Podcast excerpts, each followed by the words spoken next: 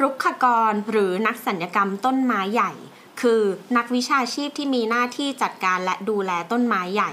ปกติเป็นต้นไม้ใหญ่ในเมือง และในบริเวณอาคารสถานที่ รวมถึงไม้เลื้อยและไม้พุ่มมีแก่นที่เป็นไม้ยืนต้น ซึ่งรวมถึงงานปลูก งานตัดแต่ง งานค้ำจุน งานป้องกันและรักษาโรคและแมลง หรือโรคพืชอื่น งานป้องกันการถูกฟ้าผ่า และงานโค่นต้นไม้ นอกจากนี้ยังรวมงานวางแผน งานให้คำปรึกษา การทำรายงานและการเป็นพยานสารในฐานะผู้เชี่ยวชาญ เนื่องจากต้นไม้ใหญ่มีคุณประโยชน์แก่มวลมนุษย์มาก แต่ต้นไม้ใหญ่ก็มีการดำรงชีวิตที่ซับซ้อน มีขนาดใหญ่โตและมีน้ำหนักมาก ต้นไม้ใหญ่ในเมืองจึงต้องการการเฝ้าระมัดระวังการดูแล เพื่อเป็นการประกันความปลอดภัยในชีวิตและทรัพย์สิน ทอมกรู อย่างนี้เลยเหรอไม่มีบอกว่าแบบจากวิกิพีเดียเลยเหรอ อ่ะอ้ จาก งอิง วิกิ ครับ อ้างอิงจากวิกิพีเดีย ซึ่งแหล่งข้อมูลของวิกิพีเดียอันเนี้ยมันมาจากสมาคมรุกขกรรมนานาชาติอีกทีหนึ่ง อัมกรุ๊ป แค่นี้ใช่ไหมแล้วก็ตัดเข้าเพลง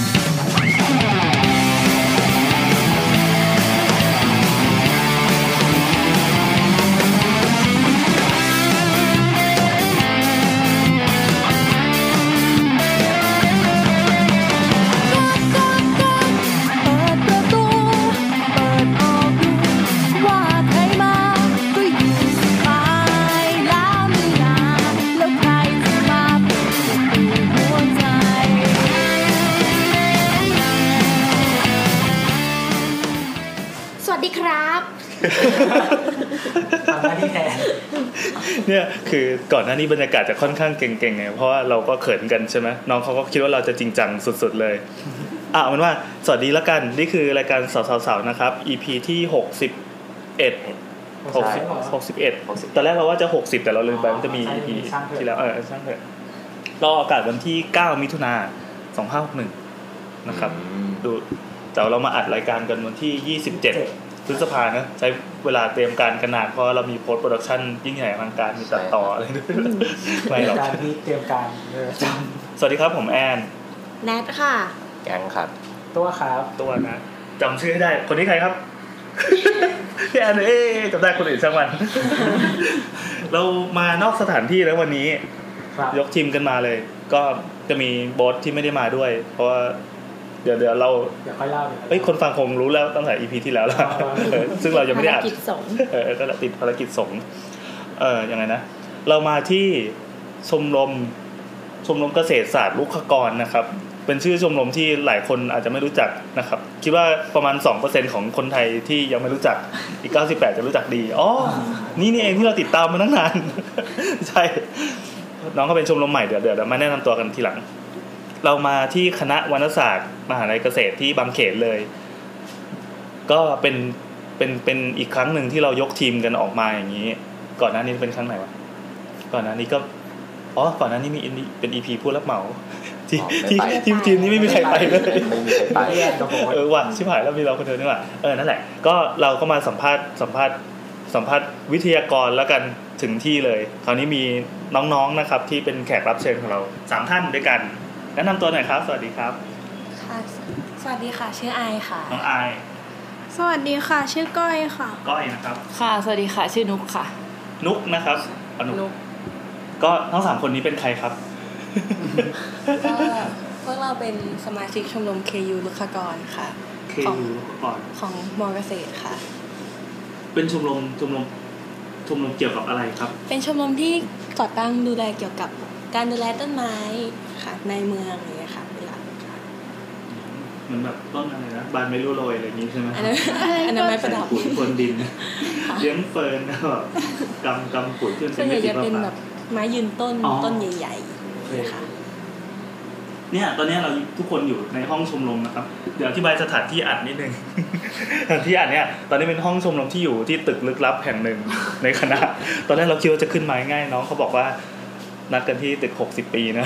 มาเลยค่ะ ก็โอเค เอาของไปวางไว้โอ๊ยบรรยากาศดี มีเสียงนกร้องจิ๊บจิ๊บมีเครื่องบินผ่านเป็นระยะระยะ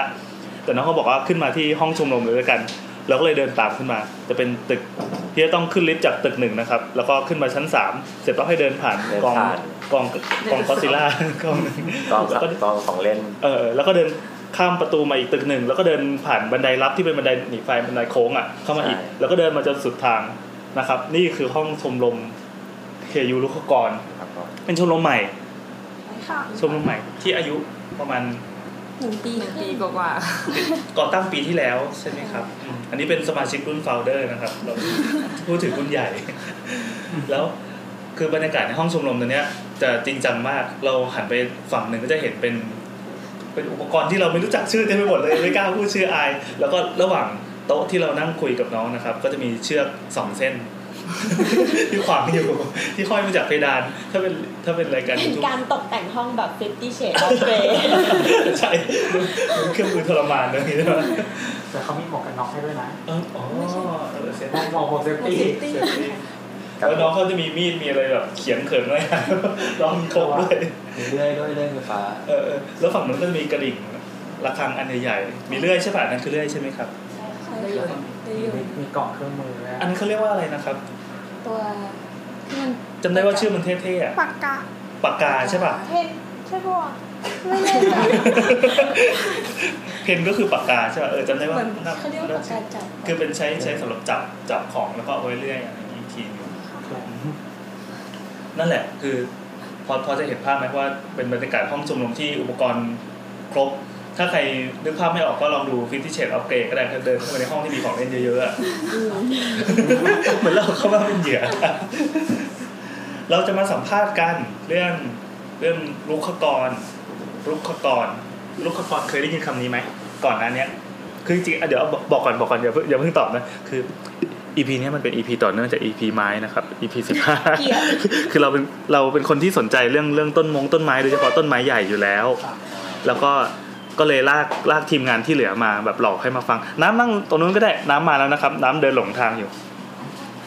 เมื่อกี้นั่งแก๊ปมาแล้วสวัสดีค่ะ เราเขาถามว่าเรียนคณะได้ยเรียนปีไหน เราก็เลยบอกว่าปีสี่ค่ะ ก็เลยเดินยิ้มมาตลอดทาง ใช่เราก็เลยบอกว่าเฮ้ยถ้าเขาถามว่าคณะอะไรเราจะบอกว่าวรรณศาสตร์ต่อไปอีก วรรณศาสตร์มีถึงปีสี่ใช่ไหมคะ อ้าวเขาต้องสี่สิ อันนี้ก็เรียนหลายปี มอใส่ลำตาลนี่ก็หน้าหม้อทุกคนอะ ทำไมอ่ะ เหรอ ไม่รู้อะ มอแซฟมานั่ง นั่ง แซฟ แก๊ป มา มา เออนำมาคำนวณดู น้ำ ว่า มันจะมีเหตุการณ์อะไรเกี่ยวกับแท็กซี่ตลอดเวลา ๆนั่นเคยอยู่ปีหนึ่งที่นี่ ครับ เมื่อ 12 ปีที่แล้ว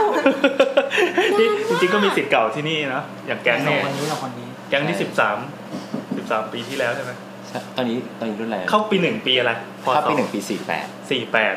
เขานับรหัส สี่เก้า นับรหัสเป็นปี ทหารมีสิทธิ์ ไม่ 48 คือถ้า รุ่น ถ้าบอกว่าเข้าปี 48 หนึ่งปีไหนเราจะพอนึกออกไหมว่าแก่ไม่แก่เงี้ยอย่างเราเนี่ยเข้าปีหนึ่งปีสี่สอง ก็บอกแล้ว เกิดกันยัง มีสิทธิ์ เกิดกันยังเกิดแล้วใช่ป่ะโอ เคสบายใจแล้วบางคนไม่เกิด เกิดแล้วย่างแบนบอร์ดอ อยู่ ยู่ในตู้อบตู้อบ เฮ้ยเรากลับมาเข้าเรื่องเร็วๆเพราะว่าเดี๋ยวเราจะหิวกัน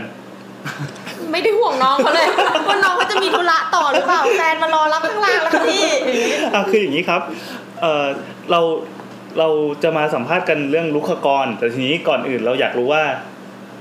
ก่อนที่จะมาที่เนี่ย ก่อนที่มาทำกันบ้านคุยกัน เรื่องเนี้ย มีใครรู้จักคำว่าลุกขกรบ้าง ว่ามันคืออะไร เนี่ยไม่รู้จัก จนถึงตอนนี้ก็ยังไม่รู้จักใช่ไหม เราอ่ะ ก่อนก่อนมา ให้แยกเป็นภาษาไทยอ่ะรุกขะมันแปลว่า ต้นไม้ถูก เหรอ ปะใช่ปะ ใช่ไหม เอ้าก็จริงๆลูกค่ะ แล้วกรเนี่ยมันเป็น เป็นชื่อพระเอกกับ เหมื ตั อ วน ER ER เหมือนแบบให้เป็น อา ค ชีพ น ไงอาชีพ เหมือนวิศวกร ก็อันนี้เป็นแบบอาชีพไง อืม แบบลูกคาเทวดา เดี๋ยวใช่ลูก เออเราจะเคยเคยได้ยินลูกขชาติอย่างเงี้ยลูกเทวดา ใช่ใช่ แล้วลูกขกรจริงๆแล้วมันคืออะไรครับ นี่โยนเข้ามา transition อย่างสวยงาม อ๋อ มันก็เป็นลูกกรก็เป็นอาชีพหนึ่งที่ทำงานเกี่ยวกับการดูแลต้นไม้ใหญ่ถ้าในเมือง ในเมืองโดยเฉพาะเลยเหรอ ส่วนไหนก็ในเมือง แล้วก็อาจจะเป็นในบ้านหรือในสวนสาธารณะที่คนใช้ประโยชน์อะไรประมาณนี้ อืม เอ๊ะสะดุดของคำว่าเฉพาะต้นไม้ใหญ่อย่างเดียวเหรอคะ ไม่ค่ะ รวมรวมถึงครอบคลุมถึงงานดูแลเอ่อ ดันสเค เข้าเข้า ป ใช่แลนด์สเคปด้วยแต่ว่าหลักๆแล้วเนี่ยจะดูแลแบบต้นไม้ต้นไม้ใหญ่เป็นหลักเพราะว่าส่วนใหญ่เนี่ยต้นไม้ใหญ่ในในเขตเมืองหรือว่าในพื้นที่ที่ก่อสร้างอะไรเงี้ยส่วนใหญ่จะเป็นต้นไม้ใหญ่ที่ค่อนข้างมีปัญหา มีคนมีคนเปรียบเทียบว่าอาชีพรุกขกรเนี่ยเหมือนเป็นหมอต้นไม้ หมอสัญญกรรมต้นไม้ อันนี้จริงปะ ก็มันจะมีงานสัญญกรรมด้วยค่ะ ก็คือสมมติว่าอย่างต้นไม้บางต้นเนี่ยเป็น ใช้คำว่าสัญญกรรมเลยนะครับ ใช่ เวลาเราเรียกศัพท์อะไรอย่างเงี้ยครับ ใช่ค่ะก็จะเรียกว่าศัลยกรรมต้นไม้ค่ะ ก็คือเหมือนต้นไม้เวลาต้นไม้เป็นโพรงเนี่ย เราก็จะ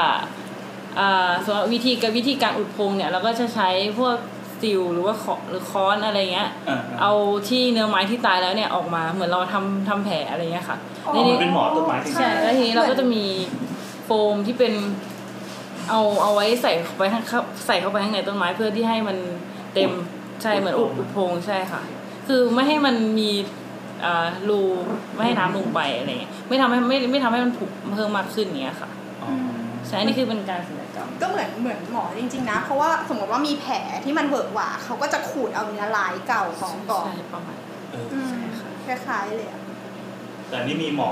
แบบคือคือหมอศัลยกรรมนี่ไม่ใช่แค่แค่รักษาโรคของต้นไม้อย่างเดียว ยังเป็นพวกงานดูแลงานเซอร์วิสงานอะไรอย่างนี้ด้วยใช่ไหมนี่ ค่ะ อ่ะทำทำงานประมาณไหนบ้างครับคนสปอร์ตนอกจากนอกจากไปดูแลต้นไม้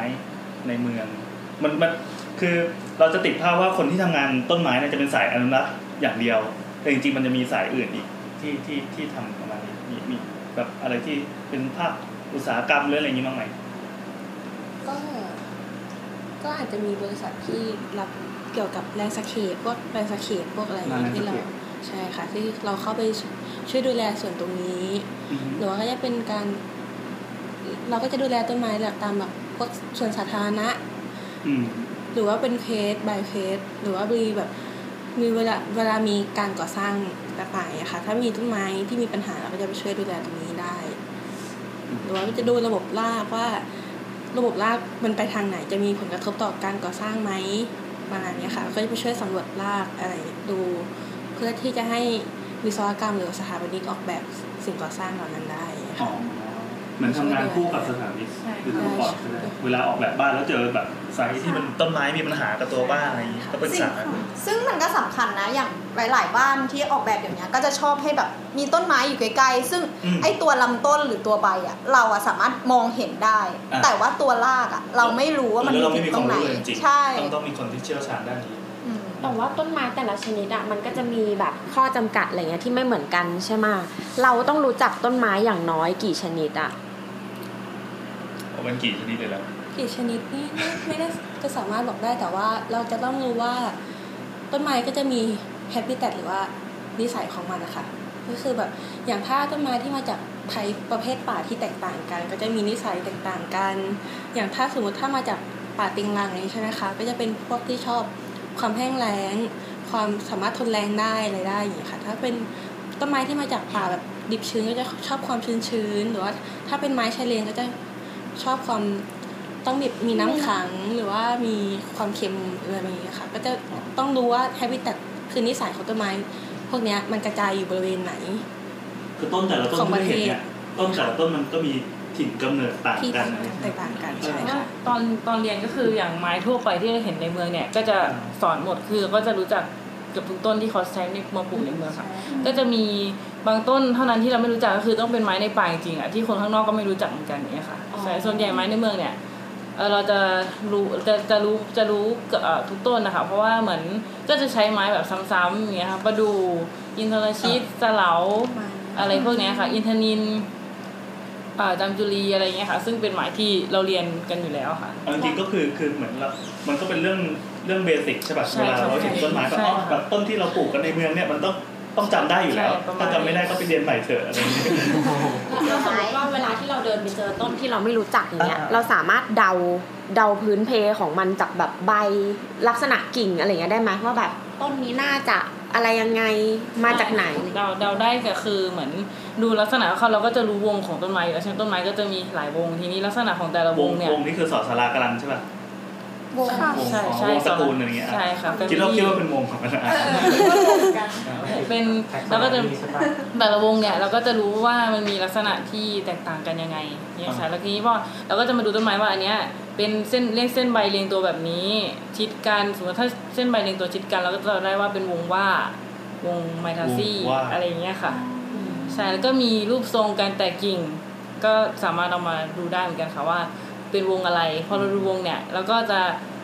หาอาจจะหาดูจากหนังสือพันไม้ด้วยอะไรเงี้ยก็จะลึกลงไปอีกก็จะได้ชนิด อ๋อคือเราเช็คเช็ค เช็คจากที่ตาเห็นเลย ก็คือดูอนาโตมีของมันว่า ใช่ค่ะ ว่าเป็นประมาณไหนแล้วก็ไปไปเทียบกับตำราได้เลย ใช่ไปเทียบกับตำรา แล้วเมื่อกี้เราได้ยินคำว่าป่าเอ่อป่าเต็งรังนี่หน้าตาเป็นยังไงครับ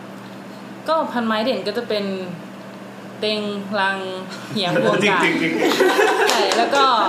จะมีจะมีพันไม้เด่นประมาณ 5 ชนิด แล้วก็ลักษณะของดินเนี่ยก็จะเป็นดินตื้น แล้วก็จะมีแบบเอ่อฝนตกน้อยคือ แถวไหนครับแบบ แถวๆ แถวไหนเมืองไทย เป็น สัก สแกลล่า สแกราชโคราชค่ะแถวๆโคราช แถวโคราชก็ ภาคเหนืออ อย่างเขาใหญ่นี่นับไหมว่าเป็นป่าเต็งรัง เขาใหญ่เป็นป่า ไม่ไม่ไม่ใช่อ่ะเขาใหญ่ไม่ใช่ป่าดิบแต่ว่าเหมือนจะเป็นมีรอยต่อของป่าอะไรอย่างเงี้ อ๋อมันมีป่าย หลาย ใช่ ประเภท ครับมันมีป่าหลายประเภทในพื้นที่หนึ่ง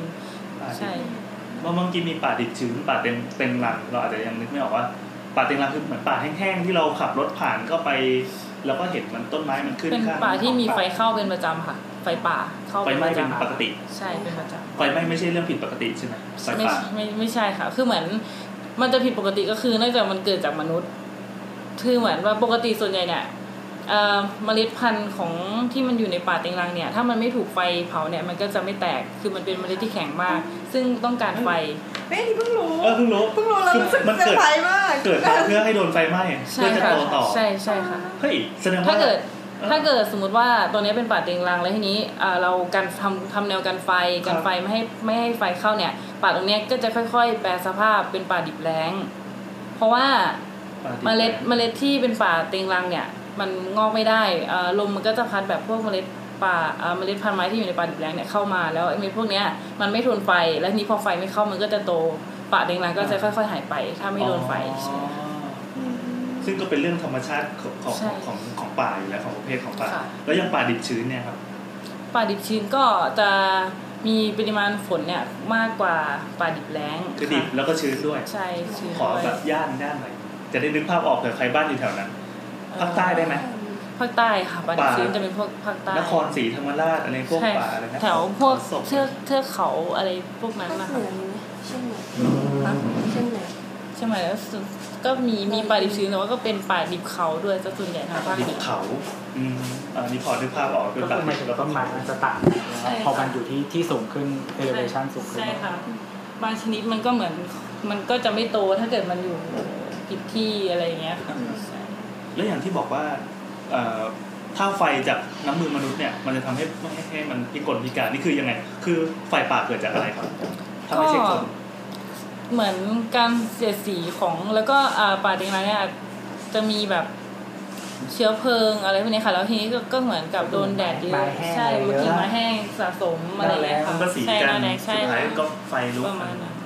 เพิ่งรู้ว่าธรรมชาติดีไซน์มาเป็นอย่างนี้ด้วย คือเราคิดว่าไฟนี่มันน่าจะเหนือเหนือทฤษฎีวิวัฒนาการมากเลยครับ ในต่างประเทศที่แบบเกิดจากฟ้าผ่าอะไรอย่างเงี้ยค่ะ ฟ้าผ่า ใช่ค่ะ ที่แบบไฟไหม้กัน แล้วอย่างที่แบบเราดูข่าวแบบที่ออสเตรเลียที่ไฟมันไหม้แล้วก็ลามไปไม่มีทีท่าว่าจะหยุดยัง ไฟ ไง มันไฟป่ามันจะมีอยู่ประมาณสามประเภทค่ะ ครั ก็ บ จะมีแบบไฟเรือนยอด ที่เรานอกเรื่องได้ใช่ไหม ได้ คุยเรื่องอยากรู้อยากรู้ อันนี้ก็จะแบบมีไฟเรือนยอด ถ้าในต่างประเทศมันจะแบบอย่างในต่างประเทศที่มันลามไปเยอะๆคือมันเป็นไฟเหนือคือดินไฟเรือนยอดมันทำให้แบบเรือน ไป ลาม เรียนย่อแปลว่าไปไหม้บนพุ่มของต้นไม้ ใช่ไหม้บนพุ่ม แล้ว มัน ข้าง ก็ ล่าง จะลามันไม่ไหม้ ม อย่างเงี้ยเหรอ ก็ไม่ค่ะ ไม่ค่ะแต่ว่าเหมือนมันโหมแค่แบบด้านบน มันจะไปแบบ ใช่ค่ะ ด้านบนอย่างเดียว ด้านบนอย่างเดียวลาม ตัวเปลวมันมีอยู่ มันก็ ข้าง จะ บ อน ยู่ จากข้างบนไปใช่จนมันก็จะไปจากด้านไปจากข้างบนอย่างเดียว อย่างนี้คือน่ากลัวสุด น่ากลัวสุด แล้วก็มีอย่างอื่นอีกนะ แต่อย่างประเทศไทยส่วนใหญ่จะเป็นไฟผิวดิน ไฟผิวดินก็คือเกิดตามพื้นดิน แต่ไม่ลามขึ้นไปบนไปถึงยอด ก็จะแบบลามไปตามพื้นดินเป็นหลักๆอย่างเงี้ยค่ะ ก็จะไม่ค่อยรุนแรงถึง ไฟใต้ดินที่มันไม่แล้วนี้ก็จะเป็นพวกป่า พุ เฮ้ย ที่เป็นไฟใต้ดินอีกประเภทหนึ่งเจอประเทศไทยก็มีพวกป่าพุแถวภาคใต้ค่ะ มันเหมือนสะสมมากๆ แก๊ส ใช่ใช่พวกแก๊สอะไร พ พ ว ว ก กเนี้ อะ ย ไรที่มันค่ะเกิดจากทับถมของพวกต้นไม้อะไรอย่างเงี้ย ใช่ โครงข้างล่างอยู่แล้ว ใช่ประมาณ ไม่ด้าน เรา ล่าง เมื่อกี้ได้ยินคำว่าทำแนวกันไฟ คือคณะนี้ที่เรียนเนี่ยเรียนถึงขั้นทำแนวกันไฟด้วยหรือเปล่า เรียนค่ะก็จะมีตอนเราจะเรียน ตอนฝึกงาน ไอเราจะเรียนเหมือนทฤษฎีเนี่ยในในในห้องเรียนนี้ใช่ไหมคะแล้วทีนี้ตอนฝึกงานเนี่ยเราก็จะไปทำแนวกันไฟกันจริง เออ ๆ ก็ไปทำแนวกันไฟแล้วก็ไปฝึกการดับดับไฟป่าอะไรอย่างเงี้ยค่ะ เฮ้ยงานนี้มันหนักมากเลยนะ เราเคยดูหนังเรื่องหนึ่ง แล้ว เกี่ยวกับ เกี่ยวกับ เกี่ยวกับ นักประจนเพลิง เรื่องไฟป่า ใช่ เออ ใช่เรื่องอะไร จำชื่อไม่ได้จำชื่อไม่ได้แต่ ร้องไห้เละเทะเลยอ่ะ รายัง เอ ไม่ อ ได้ดูไม่ได้ดูเลย คื คือเรารู้สึกว่างานเนี้ยมันเป็นงานหนัก แล้วมันต้องแบบคืออย่างที่บอกว่ามันไม่ได้เข้าใจกับไฟอย่างเดียวมันต้องเข้าใจป่าด้วย เพราะว่าไอเชื้อเพลิงในป่ามันก็คือต้นไม้ อ่าฮะ ผมว่ามันจะเห็นว่าบางทีมันมีป้องกันไฟแบบที่ไหม้ผิวดินโดยการเผาไปก่อนอะ ใช่ใช่ทำให้เชื้อเพลิงมันไม่มี การเผาไปก่อนเหมือนกับว่ามันการทิ้งเผาใช่ป่ะ โหชื่อ ก็ ประเท คือ ศ มันมีจะมีชื่อกันก็คือ เหมือนกาก รพวชาว ชิง บ้า พ น อก่อน เคยไปออกค่ายแล้วชาวบ้านก็ทำก็คือเขาก็จะแบบเอาคนชาวบ้านมาเยอะอะแล้วก็ไล่ค่อยๆไล่แบบหน้าดินไปแล้วก็เผาไปก่อนเลย อืม เพื่อแบบให้มันไม่เกิดการแบบเผาไหม้ทีหลัง ก็จะเป็นแนวอ่ะมาถึง จะ อันนี้ก็กำหน ไม่ ด มีอะไร กำหนดได้ กำหนดได้เขาจะคอนโทรลได้ สนุกดี อ่ะให้น้องอายขยาย ขยายอะไรครับ เหมือนน้องไอซ์ เมื่อกี้ เรื่อง เมื่อกี้ เรื่อง เมื่ การอกี้ก็ ชิง มี เผา ไป อย่างนี้ยนะคะ จริง ก็อย่างถ้าเลือกถ้าเราเรียนกันอย่างไฟป่า ถ้าเรา มันสามารถควบคุมได้ อ่าฮะ เราจะไม่เรียกว่าไฟป่าค่ะเราก็ทำการแบบอย่างป่าอย่างป่าเต็งรังที่นกพูดก็คือต้องมีไฟเข้าทุกปีใช่ไหมคะเราก็จะทำการแบบอาจจะจัดรอบว่าจะเผากี่ปีเผาอะไรอย่างเงี้ยค่ะ ก็จะทำการชิงเผาก่อนประมาณเนี้ยค่ะอย่างที่พี่เขา ผม พู เค ด ยดูสารคดีอะแล้วก็จะมีแบบติ๊กไว้ในปฏิทินเลยว่าเออช่วงนี้ต้องทำ ช่วงเนี้ยถ้า ต้องทำ ถ้าไฟยังไม่มาเราต้องเผาแล้ว ทำช่วงนี้อะไรอย่าง ช่วงนี้ งี้ ดีกว่า ก็ให้คนไปเผาเองแต่ทีนี้เผาอย่างเป็นระบบอะไรอย่างนี้ใช่ป่ะ คือมีการทำแนวไว้ก่อนไม่ให้มันลามไปถึงตรงไหน แล้วแต่เราจะควบคุม อันนี้มันเป็นภูมิปัญญาที่มีมานานแล้วหรือเปล่าครับหรือว่าเป็นวิทยาศาสตร์สมัยใหม่ คือชาวบ้านเขารู้กันอยู่แล้วป่ะ ชาวบ้านน่าจะทำปกติค่ะชาวบ้านอาจจะแบบเผาเพราะว่าต้องการแบบผักเวลาถ้าเวลาเผาปุ๊บมันก็จะเกิดแบบพวกผักหวานหรือว่าผัก อ๋ออ อะไรที่มันแบบแตกขึ้นมาใหม่ แตกยอดใหม่ เอออันนี้เคยเหมือนเคยได้ยิน ใช่ค่ะจะเป็นการแบบชาวบ้านก็จะชิงเผาก่อนเพื่อจะได้แบบเก็บหาของป่าได้ง่ายด้วย ชิงสุกก่อนหางนะครับ ไม่ใช่ เฮ้ยเมื่อกี้เราเรานอกเรื่องไปไกลเรื่องไฟแต่ก็สนุกดี ไม่แต่จริงๆแล้วว่ามันก็เกี่ยวนะ เออเออ พ เอ อ อ พูด เกี่ยว ไป เกี่ยว มันก็ เกี่ยว เกี่ยว ใช่ใช่ พอพูดบอกว่า พอไฟมันไหม้ปุ๊บมันเป็นการแตกต้นไม้ใหม่เนี่ยมันน่าสนใจอ่ะ เออ คือเรารู้สึกแต่ว่าไฟมันเป็นการทำลายอย่างเดียว อืมไม่ได้จะต่อเลย ไม่ได้ต่อแล้ว ไม่ได้ต่อเลย พูดต่อเลย โอเคอ่าสุดแผ่นดินอันนี้เป็นแนวอนุรักษ์เลยป่ะ ก็จะมีทำเกี่ยวกับสวนป่า พูดถึงสวนป่าแล้วก็การดูแลจัดการป่าเกี่ยวกับที่เราปลูกเอง แล้วก็มีพวกไฟป่าดูแลเด็กเรียนเกี่ยวกับพวกไฟป่าด้วย อ๋อสายลุยไฟนี่คือสายนี้ แล้วก็มีเรียนพวกต้นไม้ในเมืองก็จะเกี่ยวกับลุกขกรด้วย แล้วก็มีเอ่อสวนป่าการสวนป่าแล้วก็มีการเพาะเมล็ด เออ แล้วก็ประมาณนี้ ประมาณจะเป็นแบบว่าคล้ายๆเลยดูแลตั้งแต่การเพาะการปลูก การนำเอาไปปลูก การดูแลเป็นการดูแลอะค่ะ ต้นไม้ประ คื มา อ ณ เป็นศาสตร์ด้านต้นไม้โดยเฉ ใช่ พาะเลย เป็น ว่า การดูแลต้นไม้ เพราะอย่างอย่างเมื่อกี้ที่บอกว่าเป็นการจัดการป่านี่คือแบบมันมีอยู่แล้วแล้วเราก็จะบริหารทรัพยากรนี่ยังไงอะไรอย่างเงี้ย ใช่ค่ะ อันนี้คือการ ประมณ การลงไปถึงเรื่องการทำต้นไม้อะไรอย่างนี้เลย ใช่ค่ะ ตั้งแต่ปลูกยันถึงตัดฟันนำไปใช้ประโยชน์อะไรก็ ใช่ค่ะ กระบวนการ เป็นครบกระบวนการ ค่ะ แล้วมีสายอื่นไหมาจริงๆมัน ก็มีก็มี ต้องถาม มีสาขาวิ วิศวะ วิศวกรรมป่า วิศวกรรมป่าไม้ ก็จะเป็นเรียนเกี่ยวกับพวกการทำไม้ล็อกกิ้งอะไรพวกเนี้ยพวกการเอ่อ อุปกรณ์ที่ใช้ทำไม้ อุปกรณ์ที่ใช้ในการทำไม้เนี่ยค่ะ แล้วก็ เอ่อใช่ส่วนใหญ่เป็นเครื่องเครื่องจักรกลซะส่วนใหญ่ค่ะ แล้วก็ลักษณะการทำงานที่ถูกต้องทางกายศาสตร์อะไรเงี้ยค่ะ ทำวิศวกรรม การทำแผนที่ ใช่ ใช้ G- GPS GIS การทำแผนที่อะไรอย่างเงี้ยค่ะ การรังวัดเซอร์เวอะไรอย่างเงี้ยค่ะ การสำรวจพื้นที่ขอบเขตอะไรอย่างเงี้ยค่ะ การทำถนนป่าไม้อะไรอย่างเงี้ยค่ะก็ ถนนป่า ใช่ก็จะเป็นเหมือนถนนเส้นเล็กๆ ที่เอาไว้พวกให้เอ่อพวกเจ้าหน้าที่ป่าไม้เนี่ยขับรถเข้าไปตรวจการก็คือจะแยะไม่ใหญ่มาก เพราะว่าถ้าเกิดใหญ่มากเนี่ยก็จะส่งผลกระทบต่อเอ่อสัตว์หรือว่าอะไรที่จะเดินข้ามใช่ค่ะประมาณนี้ก็จะเป็นถนนเล็กๆ แล้วก็จะมีภาคภาคเอ่อชีววิทยาป่าไม้ก็จะเป็นแบ่งเป็นออกออกเป็นสองสาขา ก็จะเป็นสาขาสัตว์ป่ากับการการการจัดการสัตว์ป่ากับเอ่อวิทยาศาสตร์ชีวภาพป่าไม้ จัดการสัตว์ป่านี่คือต่อยหมี การจัดสัตว์การจัดการสัตว์ป่าเนี่ยก็จะเรียนเกี่ยวกับเอ่อ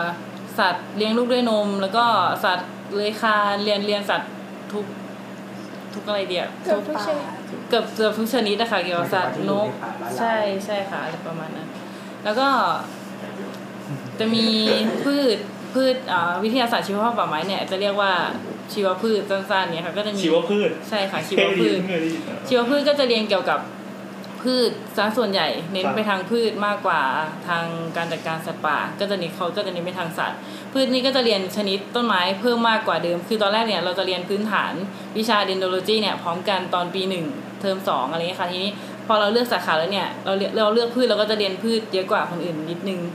ใช่แล้วก็เรียนพวกอ่าการเพาะเลี้ยงเนื้อเยื่ออะไรพวกเนี้ยค่ะ อันนี้เป็น แล้วก็จะมีเรื่องของแมลง แมลงเนี่ยจะจัดอยู่ในของทางชีวพืช มีแมลง มี ทำไมมันแนวมันอ ผี ยู่พื เสื้ ช อ หนูก็ไม่รู้เหมือนกันว่าทำไมแมลง น่าจะเป็นสัตว์เล็กเล็กเล็กมากหรืออะไรประมาณเนี้ยค่ะ เออเราว่าเพราะแมลงมันช่วย อยู่ในวยขาง ย จร พัน ของ ธุ์ ต้นั่นน ไม้ สิเขาก็มองว่าอย่างนี้แต่ อะไรจะ แต่แมลงมันก็ไม่ควรอยู่ในพืชหรอก มันต้องมีแมลงที่มีประโยชน์ด้วยปะ เออ มันก็จะมีแมลงศัตรูพืชอะไรเงี้ย แล้วก็เรื่องโรคพืช โรคพืชนี่ก็ อ๋อโอเคเข้าใจละ โรคพืชนี่ก็สามารถ ก็เป็นเอามาใช้ ตามฟังก์ชันในงานลูกกรได้เหมือนกันค่ะ เพราะว่าต้นไม้นี่มันส่วนใหญ่เนี่ยก็เกิดโรคเยอะค่ะ ก็เห็ดลาอะไรจุลินทรีย์อะไรพวกเนี้ยค่ะจะอยู่ในพืช อืม แล้วก็จะมีอุทยาน มันคือหมอต้นไม้เลยนะเนี่ยคือ ข้างรักษ์ ต้องต้องต้องเหมือนอ่านเอนไซโคปีเดียครบเลยอ่ะ เห็ดนี่ไม่ดีกับต้นไม้หรอ ก็เป็นบางชนิดค่ะ ใช่ บางชนิดก็บางชนิดเนี่ยพอพอมันฟอร์มมาเป็นดอกเห็ดแล้วเนี่ยเราก็จะรู้ว่าต้นไม้ต้นเนี้ยเอ่อข้างในใจใจกลางไม้เนี่ยผุแล้ว เพราะว่าเกิดเห็ดชนิดนี้อะไรอย่างเงี้ยค่ะ ก็เป็นสัญญาณหนึ่ แล้ว ง แต่ ที่ใช้บอกว่าต้นไม้ต้นเนี้ยด้านในผุแล้วนะ อ่า ถ้าเจอถ้าเจอเห็ดอยู่ตรงต้นไม้พวกเห็ดลิ้นจือหรือเห็ดอะไร เห็ เนี่ย ดลิ้นจือ ใช่ค่ะ จับมากินที่หมดเลย ขายแพงดีนะ ก็จะมีเดี๋ยวต่ออีกภาคเป็นภาคอนุรักษ์วิทยา อ่า อันนี้จะเป็นสายอนุรักษ์ ครับ ก็จะมีแบ่งเป็นสองสาขาเหมือนกันก็จะมีสาขาการจัดการลุ่มน้ำ ครับ กับสาขาอุทยานนะคะอุทยานนานาการและ และการท่องเที่ยว และการท่องเที่ยวอันนี่เป็นสองสาขา คือความฮาร์ดคอร์ต่างกัน การรุ่นจัดการน้ำน้ำจะเป็นแบบว่าการจัดการอย่างในป่าก็ต้องเป็นต้นกำเนิดของน้ำนี่ใช่ไหมคะ อ่า ก็จะเป็นการดูแลแบบต้นน้ำเรียนรู้ระบบน้ำวัฏจักรของน้ำจะทำยังไงให้แบบปลดปล่อยมีน้ำใช้ในในฤดูแล้งแล้วว่าเก็บน้ำในฤดูฝนลดลดน้ำปริมาณน้ำในฤดูฝนเนี่ยนะคะแล้วก็ค่อยปลดปล่อยมาในในฤดูแล้งเป็นเป็นการจัดการเกี่ยวกับน้ำเป็นหลักอย่างเงี้ยค่ะ มันไม่ทับกับกรมชล ใช่ค่ะ อันนี้จะเป็นอย่าง ที่อยู่ตามเขื่อน แล้วเข้าใจว่ากรมชนคือการการ ไม่ การจัดการ แหล่งต้นน้ำ อัน ป่า นี้แหล่งต้นน้ำ ป่า แหล่งต้นน้ำต้นน้ำส่วนใหญ่ก็จะอยู่ในป่าอย่างเงี้ยค่ะ อ๋อ เริ่ม น่า จาก แสดง ต้น ว่า ป่า สายนี้น่าจะเป็นสายอนุรักษ์อย่างเข้มข้นเลยนะ ใช่ค่ะ อันนี้สาย แล้วก็อีกอันหนึงเป็น อุทยาน อุทยานก็จะ เน้นเรื่องการประชาสัมพันธ์อะไรเงี้ยค่ะสมมติว่าเราทำงานอยู่ในอุทยานอย่างเงี้ยก็มีเรื่องการสื่อสารการสื่อความหมายให้นักท่องเที่ยวเนี่ยเข้าใจแล้วก็เอ่ออนุรักษ์เหมือนเราแบบไม่ทิ้งขยะนะแล้วควรจะทำป้ายยังไงให้เขาสนใจแล้วเขาทำตามอะไรเงี้ยค่ะ ประมาณนี้ภาค อืมมันภาคอื่นจะเป็นภาคฮาร์ดคอร์นะ อันนี้คือแบบคุยกับประชาชนภายนอกแล้วเออ แล้วก็จะมีที่คุยกับชุมชนไม่เนี่ยก็จะเป็น คณศาสตร์ชุมช ชุม น ชนศาสตร์ชุมชนที่เป็นสองสองใบคู่ขนาน อ่า ใช่ค่ะเขาก็จะเขาก็จะฝึกงาน ห้าปีได้สองใบนะครับ เขาก็จะฝึกงานเหมือนลงชุมชนซะเป็นส่วนใหญ่ค่ะพยายามคุณกับคุยกับคนในพื้นที่ แล้วก็เอางานทางด้านวารศาสตร์เนี่ยเข้าไปให้ชุมชนเนี่ยเข้าใจมากขึ้นเพราะว่าเหมือนชาวบ้านส่วนใหญ่เนี่ยก็จะไม่ค่อย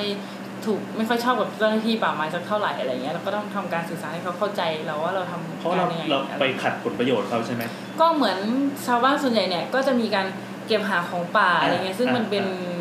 ซึ่งซึ่งแบบคือเขาทำแบบนี้เป็นกิจวัตรทีนี้เราก็จะ เป็นวิถีชีวิตอยู่แล้ว ใช่ เป็น เป็นวิถีชีวิตอะไรเงี้ยค่ะทีนี้เราก็จะทำให้การที่เขาเข้าไปเก็บของป่าเป็นกิจวัตรเนี่ยทำให้มัน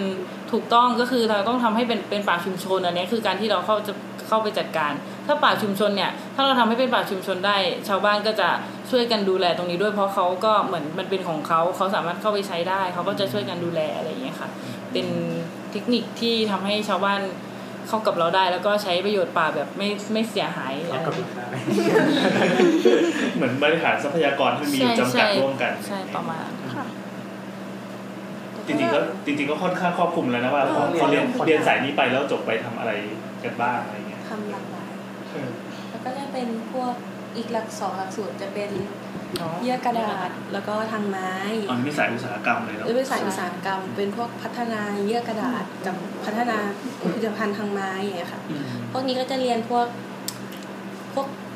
พวกฟิสิกส์เคมี วิศวะด้วย พวกวิศวะพวกพวกแบบศึกษาคุณสมบัติของไม้จะพัฒนายังไงกับผลิตภัณฑ์อย่างเนี่ยค่ะทำให้เกิดผลิตภัณฑ์ที่มานี่เป็นสายพวก อุตสาหกรรมไปเล เออย อย่างเมื่อกี้ตอนเดินขึ้นมาก็จะเห็นมีกองไม้อันหนึงที่เขาบอกว่าส่งให้คณะรัฐศาสตร์ ใช่ค่ะ น่าจะเป็นผลงานของของฝั่งนี้ ใช่ค่ะ ก็เหมือนเป็นเป็นแผ่นไม้อัดก็เป็นแผ่นไม้ที่เขาเขาพัฒนาขึ้นมา อืม ก็เนี่ยแหละที่อย่างที่เราใช้ตามบ้านไม้แบบเอนจิเนียร์วูดอะไรอย่างงี้ด้วย ก็จะมีไม้แบบผลิตภัณฑ์ไม้หลากหลายประเภท เออ พวกไม้บางไม้อัดอะไรอย่างเงี้ยเขาจะพัฒนาแบบพัฒนาอาจจะพัฒนากาวหรืออะไรอย่างเงี้ยประมาณเนี้ยค่ะ อืม ทั้งหมดที่เราว่ามานี้ก็คือประมาณปีละ 300 คนเหรอรวมๆกันแล้ว ทั้งหมดเลยสามร้อยคน พอแบ่งออกไปปุ๊บมันก็จะเหลือแค่สามสิบกว่าคน ไม่เยอะเนาะ เออเขาเยอะใช่ใช่ใช่ของภาคเยอะมากเลย แต่นี่ก็ก็คนมาจากคนละฝ่ายฝ่ายกันใช่ไหม ใช่ค่ะ แต่มาอยู่ชมรมเดียวกันก็คือชมรมวิศวกร อย่างหนูมาจากจัดการป่าไม้อันนี้ วรรณวัฒ วร น์ รณ วิ วั ท ฒน์ ยา อันนั้นชีวะ ชีวะ คือวิทยา อ๋อดีดีดี คือมารวมกัน อ่ะงั้นเราเรามาที่ชมรมนี้เลย คือชมรมลูกขกรเนี่ย ก็ก็เป็นชมรมอย่างเป็นทางการของของคณะ คณะ เออเนอะก็มีอาจารย์เป็นเป็น ที่ปรึกษา ที่ปรึกษาอีกทีหนึ่งอันนี้ก่อตั้งมาได้หนึ่งปีกว่าแล้ว ทั้งหมดนี้เป็นทีมโฟลเดอร์นะครับ แล้วคือได้ข่าวว่าเมื่อกี้ก่อนที่เราจะอัดอะได้ข่าวว่ามีการออกไปเหมือนไปบริการประชาชนด้วย ไปรับจ็อบแล้วแต่ว่าใครจะจ้างมาอะไรเงี้ย คือทำอะไรกันบ้าง ก็งานส่วนใหญ่จะเป็นงานตัดแต่งซะส่วนใหญ่ครับเหมือน ถ้าเป็นตามบ้านเนี่ยเขาก็จะแบบกลัวเรื่องต้นไม้ใหญ่เนี่ยล้มทับเข้าบ้านอะไร อ่า เวลามีพายุอะไรเงี้ยซึ่งช่วงเนี้ยงานก็จะเข้ามาค่อนข้างเยอะเพราะว่า หน้าฝน ใช่มันเป็นหน้าฝนแล้วก็เขาอย่างบางบ้านเนี่ยเพิ่งโดนต้นไม้ล้มใส่บ้านอะไรเงี้ย ก็เขาก็จะแบบรีบให้เราเข้าไปจัดการเพราะว่ากลัวถ้าแบบพายุมาอีกแล้วมันจะเกิดอีกอะไรเงี้ยค่ะ มีสายด่วนอะไรที่แบบ เอ่อ ช่วยด้วยครับช่วยด้วยครับต้นไม้ก็เลยจะแบบ สามารถติดต่อมาที่ชมรมได้ยังไง ก็ติดต่อทางเพจค่ะส่วนใหญ่ติดต่อทางเพจ เขตอะไรครับ พูดหนึ่งครั้งก่อนเดี๋ยวแล้วเดี๋ยวตอนท้ายเราจะมี โฆษณาเต็มๆอีกทีหนึง KU ลูกขากร KU รพกรนะครับ KU เว้นวรรคปะเว้น เคยดู เป็นเรื่องไม่เป็นจะไม่ได้ เว้นวรรคครับ KU รพกรนะครับ ก็ก็เป็นนั่นแหละ บ้านใครที่เดือดร้อนจากปัญหาต้นไม้นะครับเรียกได้ เอาแล้วอย่างนี้ไปทำให้ตามบ้านเนี่ยได้เงินไหม อ่า ก็ พูดได้เลยพูดได้เลยครับ ได้สิไม่มีใครทำอะไรฟรีๆหรอก เ ยกเว้น เสาเสาเสา เออว่ะทำไมเรามาแล้วเราไม่ได้ตังค์อ่ะ เออ ค่ะก็จะมีได้เงินด้วยคือเหมือน อ่าฮะ ทดตอนแรกเนี่ยชมรมก็คือตั้งมาเพื่อเอ่อดูแลต้นไม้ในในคณะในมหาลัยแล้วก็ด้านนอกนี่ใช่ไหมคะทีนี้ อันนี้คือจ็อบฟรีปะ จ็อบในมหาลัยเหรอ เอ คะ อเออ ก็มีงบบางส่วนให้มาซื้ออุปกรณ์ อ๋อ ใช้ใช้เป็นเงินซื้ออุปกรณ์ ไม่ พว มี ก ค่า นี้ แรงงานไม่มีค่าแรง เออ งาน ก็ใช่ ไม่เป็นไรเป็น เป็ นัก น ศึกษา ซื้ออุปกรณ์ เออฮะ แต่ว่างานด้านนอกเนี่ยเราก็จะแบบให้ให้ค่าแรงนิสิตเพราะว่าเราต้องการให้นิสิตเนี่ยมีรายได้แล้วก็ฝึกแบบทำงานที่เอ่อมีรายได้เป็นนักธุรกิจอะไรเงี้ยเป็นนักธุรกิจรุ่นเยาว์ อ่า ซึ่งคณะเอ่อทางคณะเนี่ยก็สนับสนุนเรื่องนี้อย่างเงี้ยค่ะ ครับ ก็มีมีรายได้เข้ามาให้นิสิตด้วย แล้วก็ส่วนกำไรที่เหลือจากการตัดแต่งเนี่ยเราก็จะเข้าชมรมก็เพื่อซ่อมแซมอุปกรณ์เพราะว่าเราไม่ได้มีอุปกรณ์ของตัวเอง เราก็ต้องยืมมันก็จะมีมีพังบ้างอะไรเงี้ยค่ะ เราก็ต้องใช้อุปกรณ์ตรงนี้เนี่ยทำงานต่อไปเราก็เลยต้องมีค่าใช้จ่าย อ่า เข้ามาบ้างอะไรเงี้ยค่ะเพื่อใช้ซื้ออุปกรณ์ เอาแล้วอยากรู้ค่าเอ่อเลทราคาค่าบริการเลย เห็นไหม อะ เมื่อกี้อันนี้ไม่ได้ถามดีแล้วจะได้เป็นการคำถามสดๆ ก็แล้วแล้วแต่ เป็นตัวอย่าง กรณีของต้นไม้ค่ะ คือว่าต้นไม้เนี่ยต้องทำอะไรบ้างแล้วก็มีความเสี่ยงของคนที่ขึ้นไปอ่ะมากน้อยแค่ไหนอะไรเงี้ยใช้แรงงานกี่คนเนี่ยค่ะก็ อย่างถ้าต้นไม้สูงอย่างเงี้ยก็ค่าแรงสูงหน่อย ใช่ค่ะข้างในก็สูงหน่อย แล้วก็ดูความยากของต้นไม้ด้วยที่จะเข้าไปทำอะค่ะ ก็มันแล้วแต่จริงๆหนูไม่ไม่ได้มีแบบมาตรฐานส่วนใหญ่ก็จะไปเข้าไปประเมินก่อนรอบนึงแล้วก็กลับมาคุยกัน กลับมาคุยที่โต๊ะนี้นะครับ ใช่แล้วก็ บ้านนี้ แล้วก็จะ แล้วก็จะแบบโอเคราคาประมาณนี้เนาะ อ่า อะไรเงี้ยแล้วก็ถึงจะเสนอลูกค้าไป ครับ ใช่ ก็คือถ้าสนใจเราก็สามารถถ่ายรูปที่บ้านให้ดูแล้วก็ส่งมาในอินบ็อกซ์ว่า พื้นที่แบบนี้ต้นไม้ลักษณะนี้อะไรเงี้ยน่าจะประมาณเท่าไหร่ ใช่ แล้วเราก็เราก็จะแจ้งไปถ้าเกิดโอเคก็เราก็จะเข้าไปทำใช่ค่ะประมาณนี้ นอกจากค่าแรงค่าเมนแนนแล้วมีค่าเดินทางด้วยไหม ไม่มีค่ะ ก็ต้องคิด อ่ะ ว่า ฟรีอ่ะอยู่เชียงใหม่ ใช่ เขา ก็ ตี ส่วนใหญ่จะรับในใน ใน กรุงเทพค่ะ กรุงเทพ จะไม่จะไม่ไกลต่างจังหวัดเนี่ยค่ะต่างจังหวัดจะ ต่างจังหวัดเรา ไม่ไม่ไป ลำบากในการเดินทาง ใช่เพราะเราก็เรียนอยู่ด้วยบางทีก็ไม่ค่อยว่างไปเท่าไหร่ อย่าบอกว่าคนที่ปีนก็คือพวกน้องๆนี่เลย ใช่ค่ะ เฮ้ย ก็เป็นเพื่อนที่ เออ เรียนอยู่ด้วยเหมือนกันค่ะ ก็คือคนในชมรม แต่ก็มีผู้ชายด้วยใช่ไหมไม่ ใช่ ใช่ เป็นผู้ชายค่ะผู้ชาย ผู้ชายแบบกล้ามๆบึก ใช่ บึก วันนี้เห็นมีแต่ผู้หญิง ทำงานกัน อยู่ อ๋อตอนนี้เพื่อนผู้ชายทำงานอยู่บ้านลูกค้าค่ะ อันนี้คือไปออกไซส์อยู่เลย ใช่ค่ะ ก็เลยเหลือแต่พวกเรา ใช่ เอาทำอะไรบ้างครับ เวลาไปปีนเนี่ย คือเราเห็นอุปกรณ์ที่ที่เราไม่รู้จักชื่อเราไม่กล้าเอ่ยชื่ ตอนนี้รู้สึกว่ามันเท่มาก อ เล อย นั่นเออะอเท่มากเลย ก่อนที่จะปีนได้เราก็ต้องรู้ ครับ รู้จักเทคนิคต่างๆ รู้อุปกรณ์ รู้ว่าคนจะใช้เทคนิคไหน ต้องต้องมีการฝึกมาก่อนถึงจะขึ้นไปทำงานจริงๆบนพื้นที่ได้อะค่ะ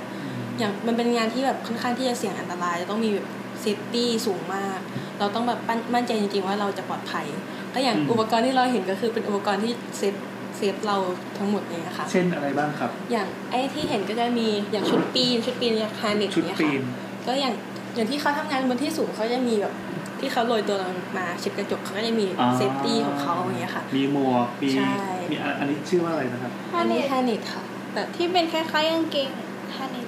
เหมือนเหมือนเอาไว้ปีนปีนหน้าผาจำลองอะไรที่ที่ ใช่ ว่า แต่ว่า เขใส่แล้วก็มีเชือก ของต้นไม้ก็จะเป็นอีกแบบหนึ่งก็จะมีชุดปีนที่ออกแบบมาเฉพาะของสำหรับปีนอีกแบบหนึ่งอย่างเงี้ย อื ค่ะ ม ก็จะมีอย่างคนปีนก็ต้องมีชุดปีนแล้วคนท่านล่างก็จะต้องมีเซฟตี้สำหรับคนท่านล่างด้วยเหมือนกันก็ต้องมีมาตรฐานอาจจะต้องมีหมวกอะไรอย่างเงี้ยค่ะหมวกเซฟตี้หรือว่า เสืออะไรตกมาใส่หัวอย่างงี้ หรือเสื้อสะท้อนแสงให้เราใส่อย่างเงี้ยค่ะ อ๋อ เราก็ต้องวางส่วนใหญ่ที่เราทำงานบนต้นไม้เราจะคำนึงถึงความปลอดภัยอันดับแรก อืม ความยากง่ายของงานที่เรารับก็จะดูแบบมันยากง่ายขนาดไหนอย่างนี้ด้วยค่ะ น้ำอยากรู้ราคาจริงๆไหม อยากเลยตอนนี้เรา นี่ก็เลย เรารู้แล้วว่ามันมีเล อ่า ท มันก็มีวิธีคิดก็ เออ ก็เหมือนงานเหมือนงานงานทั่วไปงานรับจ้างทั่วไปนะเขาก็ต้องดูความยากง่ายก่อน ขั้นต่ำก่อนดีก ลอ ว่า งลองให้ยกมาเป็นเคสดีกว่าเออ ต้น ตังตังก็เปิดเผยได้เพราะว่ามันเผื่อมีแบบคนที่จะเป็นเป็นลูกค้ามาฟัง กล้ามปูสามเมตร อ่ะกล้ามปู กล้ามปูสามเมตร สูงสามเมตร เดี๋ยวสามเมตรมาเตี้ยมากเลยนะ ทำไมเริ่มจากสามเมตรก่อนเลย เอาตึกสามชั้นดีกว่าตึกสามชั้นเอาตึกสาม เก้าสิบเมต เพราะ ร ต้นกล้ามปู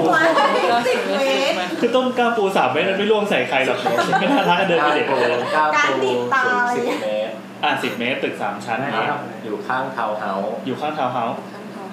เออมีสายไฟใกล้ เขาด่าแล้วมึงไปปลูกอะไรตรงนั้นวะ มันขึ้นมาอยู่แล้วไงก่อนที่จะสร้างทาวน์เฮาส์ ๆแล้วเราไปดูปุ๊บพี่ยายบ้าน ทุกบ้านให้ไม่ดี บ้านของพี่ เออถ้าอย่างเงี้ยแบบพอจะ น่า รา จะ คาคร่าว ประมา ๆ ณไม่เกินหนึ่งหมื่นค่ะ ไม่เกินหนึ่งหมื่น เราทำอะไรบ้าง คือทำอะไร ก็ก็ต้องถามลูกค้าก่อนว่ามันเกิดมันมีปัญหาอะไรอย่างเงี้ยค่ะคือสมมติว่าถ้ามันมีปัญหา คือเรามีพี่มีปัญหาอะไร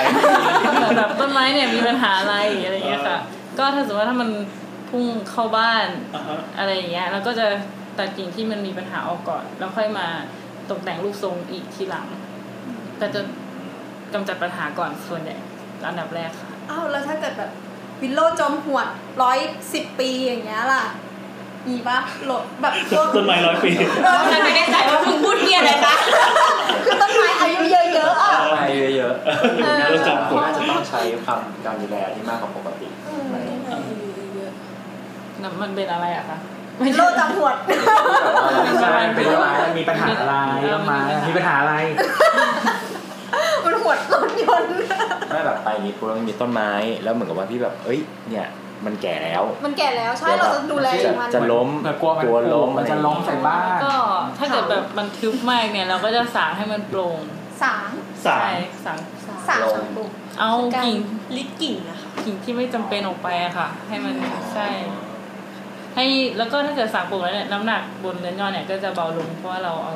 กิ่งออกไปบ้างแล้วอะไรเงี้ยค่ะ อ๋อ เหมือนซอยผมอย่างนี้ใช่ไหมครับ ใช่ แล้วเรา ประ ผม มาณ หนา ประมาณ ซอยให้มันบางนิดนึง ค่ะ แต่เราก็จะมีหลักการมีทฤษฎีในการเลือกว่ากิ่งไหนที่มันจำเป็น ใช่ค่ะแล้วก็ต้องดูหน้างานอีกทีนึงว่าเอ้ยต้นไม้เนี่ยตรงกิ่งเนี้ยอยู่ข้างใต้เนินยอดในนี่อีกทีนึง อ่าฮะ มันไม่ได้จำเป็นอะไรช่วยไม่ได้ช่วยในการสังเคราะห์แสงหรืออะไรเงี้ยเราก็จะเอาออกอะไรเงี้ยค่ะ แกเป็นกิ่งที่ไม่จำเป็น เราเราถ้าต้นต้นที่เขาเรียกเราไปอ่ะ มันมีลังลังแตนอยู่เนี่ยคิดเงินเพิ่มไหมหรือว่ากลับบ้านเลย ไม่ค่ะ เพราะปกติเราไม่เคยเห็นรังแตนก่อนต อนตอนไปดูงาน คือเราต้องไปถึงแล้ว ใช่ไปถึงขึ้นไปแล้วอ่ะ เจอแล้ว ถึงจะ เจ เจ อ อ แล้ ต่อยหน้าได้บวม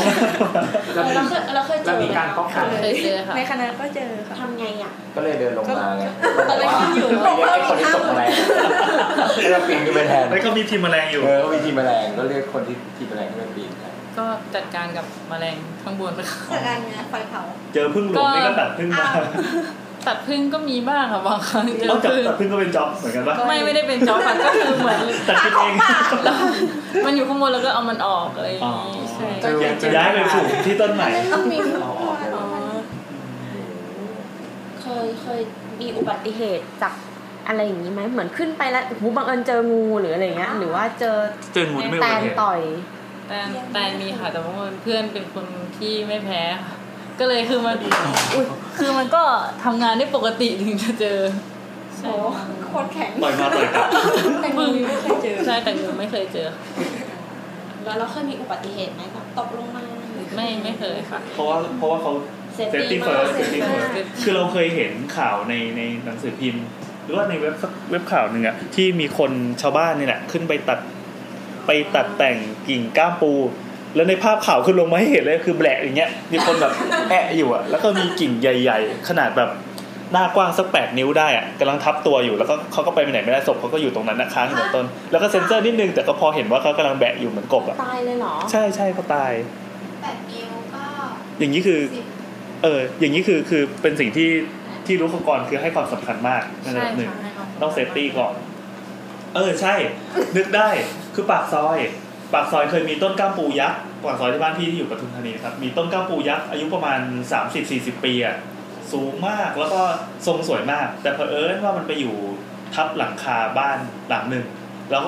พอหน้าฝน ไม่ใช่หน้าฝนดิประมาณหน้าหนาวปีที่แล้วอ่ะเขาก็ไปจ้างคนมาตัด คุยไปคุยมาอ้าวปรากฏว่าคนที่มาตัดเนี่ยเป็นทีมที่ตัดฟรีด้วย ไม่คิดตังค์ด้วยทำไมเขาถึงไม่คิดตังค์ครับ รู้ไหมว่าว่าว่าตัดคือเราเขาเขาได้อะไรเหรอ ไม่ทราบค่ะ คือเขา เขาเป็น ถ้าเป็นถ้าเป็นพวกเราที่เราสามารถตัดฟ เขา รีไหม ไม่เอาคือเขามาจากหน่วยงานไหนหรือเปล่าคะอาจจะเป็น คือปกติเขาก็เหมือนรับจ้าง รับจ้างตัดแต่งต้นไม้นี่เหมือนกัน อาจจะเป็นเอาเนื้อไม้ไปใช้หรือเปล่า เออ คือเขารับจ้างตัดเพื่อเอาเนื้อไม้ อ่า เพราะบางทีเขามีคือให้ตัดให้ฟรีแล้วเขาขอไม้เอาไป ใช่ใช่ ป เขา ระโย ขอ ชน์ ไม้ใช่ ป เขา ระ ข ม อ ณ ไม้เขาขอทุกอย่างเลยตั้งแต่ไม้ยันปุ๋ยยันกิ่งยันอะไรอะใบไม้ ใช่ใช่คือคือไอ้ใบของต้นกล้ามปูนี่มันเป็นปุ๋ยอย่างดีมากเลยใช่ไหม เป็นลูกน้องของติง เขาโกยหมดเลยเกลี้ยงหมดเลยสะอาดแบบกลายเป็นไซส์ที่สวยงามอะแล้วก็ต้นไม้หายไปหนึ่งต้น ส่วนส่วนตัวตอเดิมอะเขาก็ขุดตอไปด้วย ก็คือน่าจะเอาไปใช้ เอาไปหมดเลย เอาไปทั้งต้น จะ เล เอาไปใช้ปยระโยชน์ อย่างเงี้ย ใช้ได้ด้วยเหรอ ก็ มันก็มีแนวหมายอยู่ เป็น เฟอร์นิเจอร์ปะ ใช่เป็นเป็นเฟอร์นิเจอร์ก็ได้หรือว่าไปเป็นที่ปลูกต้นไม้อะไรอย่างนี้ก็ได้น่าจะเอาไปใช้ประโยชน์ถึงไม่ไม่คิดเงินนะคะ อืมคุ้มไหมคุ้มไหมอย่างเงี้ย ถ้าต้น เคยเคยเอาแต่ก็ถ้าถ้าเกิดเราเป็นงานตัดแต่งทั่วไปเราก็เราก็คิดกัน เอาจริง ๆ นะเรามองจากในในในฐานะเจ้าของบ้าน แล้วก็เคยมีต้นกล้ามปูอยู่ใกล้ๆบ้านอะรู้สึกว่าเฮ้ยแบบจ่ายแพงเหมือนกันนะ ช่วยยืนยันหน่อยครับว่าว่าราคานี้เป็นราคาที่คุ้มค่า อ๋อ เออ ก็ ทำไมมันถึงแพง เหมือนมันเป็นงานที่ค่อนข้างละเอียดด้วย ในการ ครับ สมมติว่าถ้าเกิดเราต้นไม้ต้นหนึ่งแล้วเราจะทำให้มันสวยงามเนี่ยค่ะเราต้องพอเวลาคนที่ขึ้นไปเนี่ย เราก็จะต้องอยู่ข้างล่างคนหนึ่งที่คอยจะบอกว่าควรจะเอากิ่งไหนออกเพื่อรักษารูปทรง มี น คน จะ กำกับ ใช่มีคนกำกับอยู่ข้างล่างว่าคนข้างบนเนี่ยควรจะเลือกตัดกิ่งไหน อืม เพราะคนข้างล่างเนี่ยก็จะดูมองเห็นภาพรวมว่า ต้นไม้เนี่ยถ้าตัดกิ่งนี้ออกไปปุ๊บรูปทรงจะเป็นยังไงจะสวยไหมจะเสียหายไหมอะไรอย่างเงี้ยค่ะ ก็ค่อนข้างจะละเอียดนิดนึงในการเลือกตัดกิ่ง แล้วก็ในเรื่องของเออความความเสี่ยงที่เราขึ้นไป ใช่ค่ะในเรื่องของความเสี่ยงเป็นหลักสมมติว่าเหมือน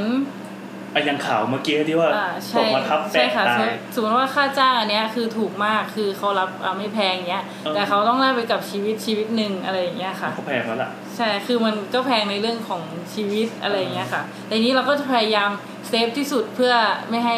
เราเสียชีวิตอะไรเงี้ยเราก็จะพยายามเซฟที่สุด เพราะว่าถามว่าเงินจำนวนนี้ถือว่าเขามองว่ามันแพงเนี่ยแต่ถ้ามันเทียบกับชีวิตเนี่ยมันเทียบกันไม่ได้ อืม กันสมมตินะสมมติว่าพี่ไม่มีความรู้เลย แต่ว่าใช้สามี ไม่ต้องส ที่ ม ป ม ตั ติก็ได้ ไม่ต้องสมมติก็ได้ แล้วแล้วก็นั่งดูอยู่ข้างล่างใช่ปะเราก็บอกว่า อันเนี้ยน่าจะสวยอย่างนี้น่าจะสวยแบบตัดแบบแต่มั่วๆคนตัดไม่มีความรู้อะแต่ออกมาสวยเงี้ยมันมีสิทธิ์ที่การตัดเนี้ยจะทำให้ต้นไม้ตายไหม ก็ถ้าเกิด เออ ถ้าเกิดสมมุติว่า ไอตัดมั่วๆเนี่ย สมมติว่าถ้าเกิดไอตัดมั่วๆเนี่ยตัดถูกวิธีอ่ะมันก็ไม่อาจไม่ทำให้ต้นไม้ตายค่ะว่าเหมือนการตัดเนี่ย มันจะมีองศาของการตัดกิ่ง อีกสมมติว่าสมมติหนูจะสมมติกับอะไรดี องศาของการจัดกินคือ ลองอธิบายก็ได้ เวลาหั่นไส้กรอกอะ ไส้กรอก ก็สมมติสมมติสมมติสมมติอันนี้เป็นต้นหลักแล้วอันนี้เป็นกิ่งใช่ไหมคะ ต้นหลักก็คือจะอ่ะสมมติว่าพุ่งตรงขึ้นไปแล้วกิ่งก็จะ ใช่อ่กิ่งก็ แย จะ ออมา แล้วทีนี้เราจะตัดกิ่งนี้ออก อ่ะ ไอ้ตรงบริเวณต้นไม้เนี่ยมันจะมีคอกิ่ง อ่า คอกิ่ง คอกิ่ง มันจะเป็นลักษณะนูนๆออกมา เออ ทีนี้ แต่น้องน้องทำท่าอย่างนี้เห็นชัดเลยก็คืออ่ะทุกคนที่ฟังอยู่นะครับลองทำตามนะครับ ยก ยกนิ้วชี้ขึ้นมานะครับ แล้วก็ทำยกนิ้วนิ้วชี้เนี่ยคือต้นอะไรนะคือเป็นกิ่ง ต้นลำ เป็นลำต้นเลย ทำท่าเหมือนเก๊กอะ เออส่วนนิ้วโป้งที่ยกขึ้นมาข้างๆเนี่ยจะเป็นกิ่งที่เฉียงขึ้นมา แล้วก็น้องเขาชี้ให้ดูว่าให้ให้ดูตรงโคนของนิ้วโป้งอ่ะมันจะมีปุ่มปุ่มๆอยู่ใช่ไหมอ่า ค่ะสมมติว่าตรงเนี้ยจะมีจะมีรอยคอกิ่งทีนี้ เวลาการเวลาการตัดใช่ไหมคะเราก็จะทำมุมทำมุมทำมุมตรงตรงไปแบบเนี้ยประมาณ90 องศา มันก็จะเป็นมันก็จะเป็นอย่างนี้ อ่า แล้วทีนี้เราก็เลือกพอ90 องศาปุ๊บเราก็ตัดที่ 45 โห คือก็คือตรงก ลาง ก็คือตัด เออซับซ้อน ตัจดริง นี้ก่อนแล้วค่อยตัดอีก ไม่อ่ะตรงเนี้ยเราไม่ได้ตัดเราแค่แบบจินตนาการว่ามันจะเป็นมันจะเป็น 49 องศาประมาณนี้ ให้นับ ลาก มุม เส้นในจินตนาการ แล้วทีนี้เราก็เลือกตัดตรงกลางที่ 45 องศาของ 90 เมื่อกี้อะค่ะ คือคือห้ามตัดให้มันแนบสนิทกับต้นไม้ ใช่ค่ะ ใช่ค่ะ ก็จะมีองศาในการตัดคืออ อ แล้วเวลาสมมติว่า แล้วก็จะมีการตัดอีกสมมติว่าถ้าเราจะลดความสูงเนี่ย เราจะตัดลำต้นหลัก ลดความสูง ใช่คือก็คือการตัดตัดยอดคือตัดลำต้นหลัก แล้วก็จะมีองศาของการตัดตัดการตัดที่ไม่ให้มันแบบแตกพุ่มหรือว่าโตขึ้นไปอีกหรือว่ากิ่งผุอะไรอย่างเงี้ยค่ะ มันมีสูตรอยู่ใช่ป่ะ ถ้าตัดแบบนี้มันจะไม่งอกเพิ่ม ใช่อะไร ตัดแบบนี้ ประ มัน ป จะ ระมาณ ก็คือจุดประสงค์ในการตัดแต่ละทีไม่เหมือนกัน เราตัดที่เดียวกันแต่ถ้าเปลี่ยนองศาเนี่ยสามารถทำให้มันกระจายแบบเป็นพุ่มสวยงามก็ได้ ใช่ค่ะอะไรประมาณนั้ อ๋ น อ หรือตัดเพื่อห้ามเขาไม่ต้องแตกออกมาอีกแล้ว เหมือนทำหมันยอดนี้ไปเลย ค่ะ ก็ได้ ยอด ใช่ค่ะ อันไหนกันเนี่ย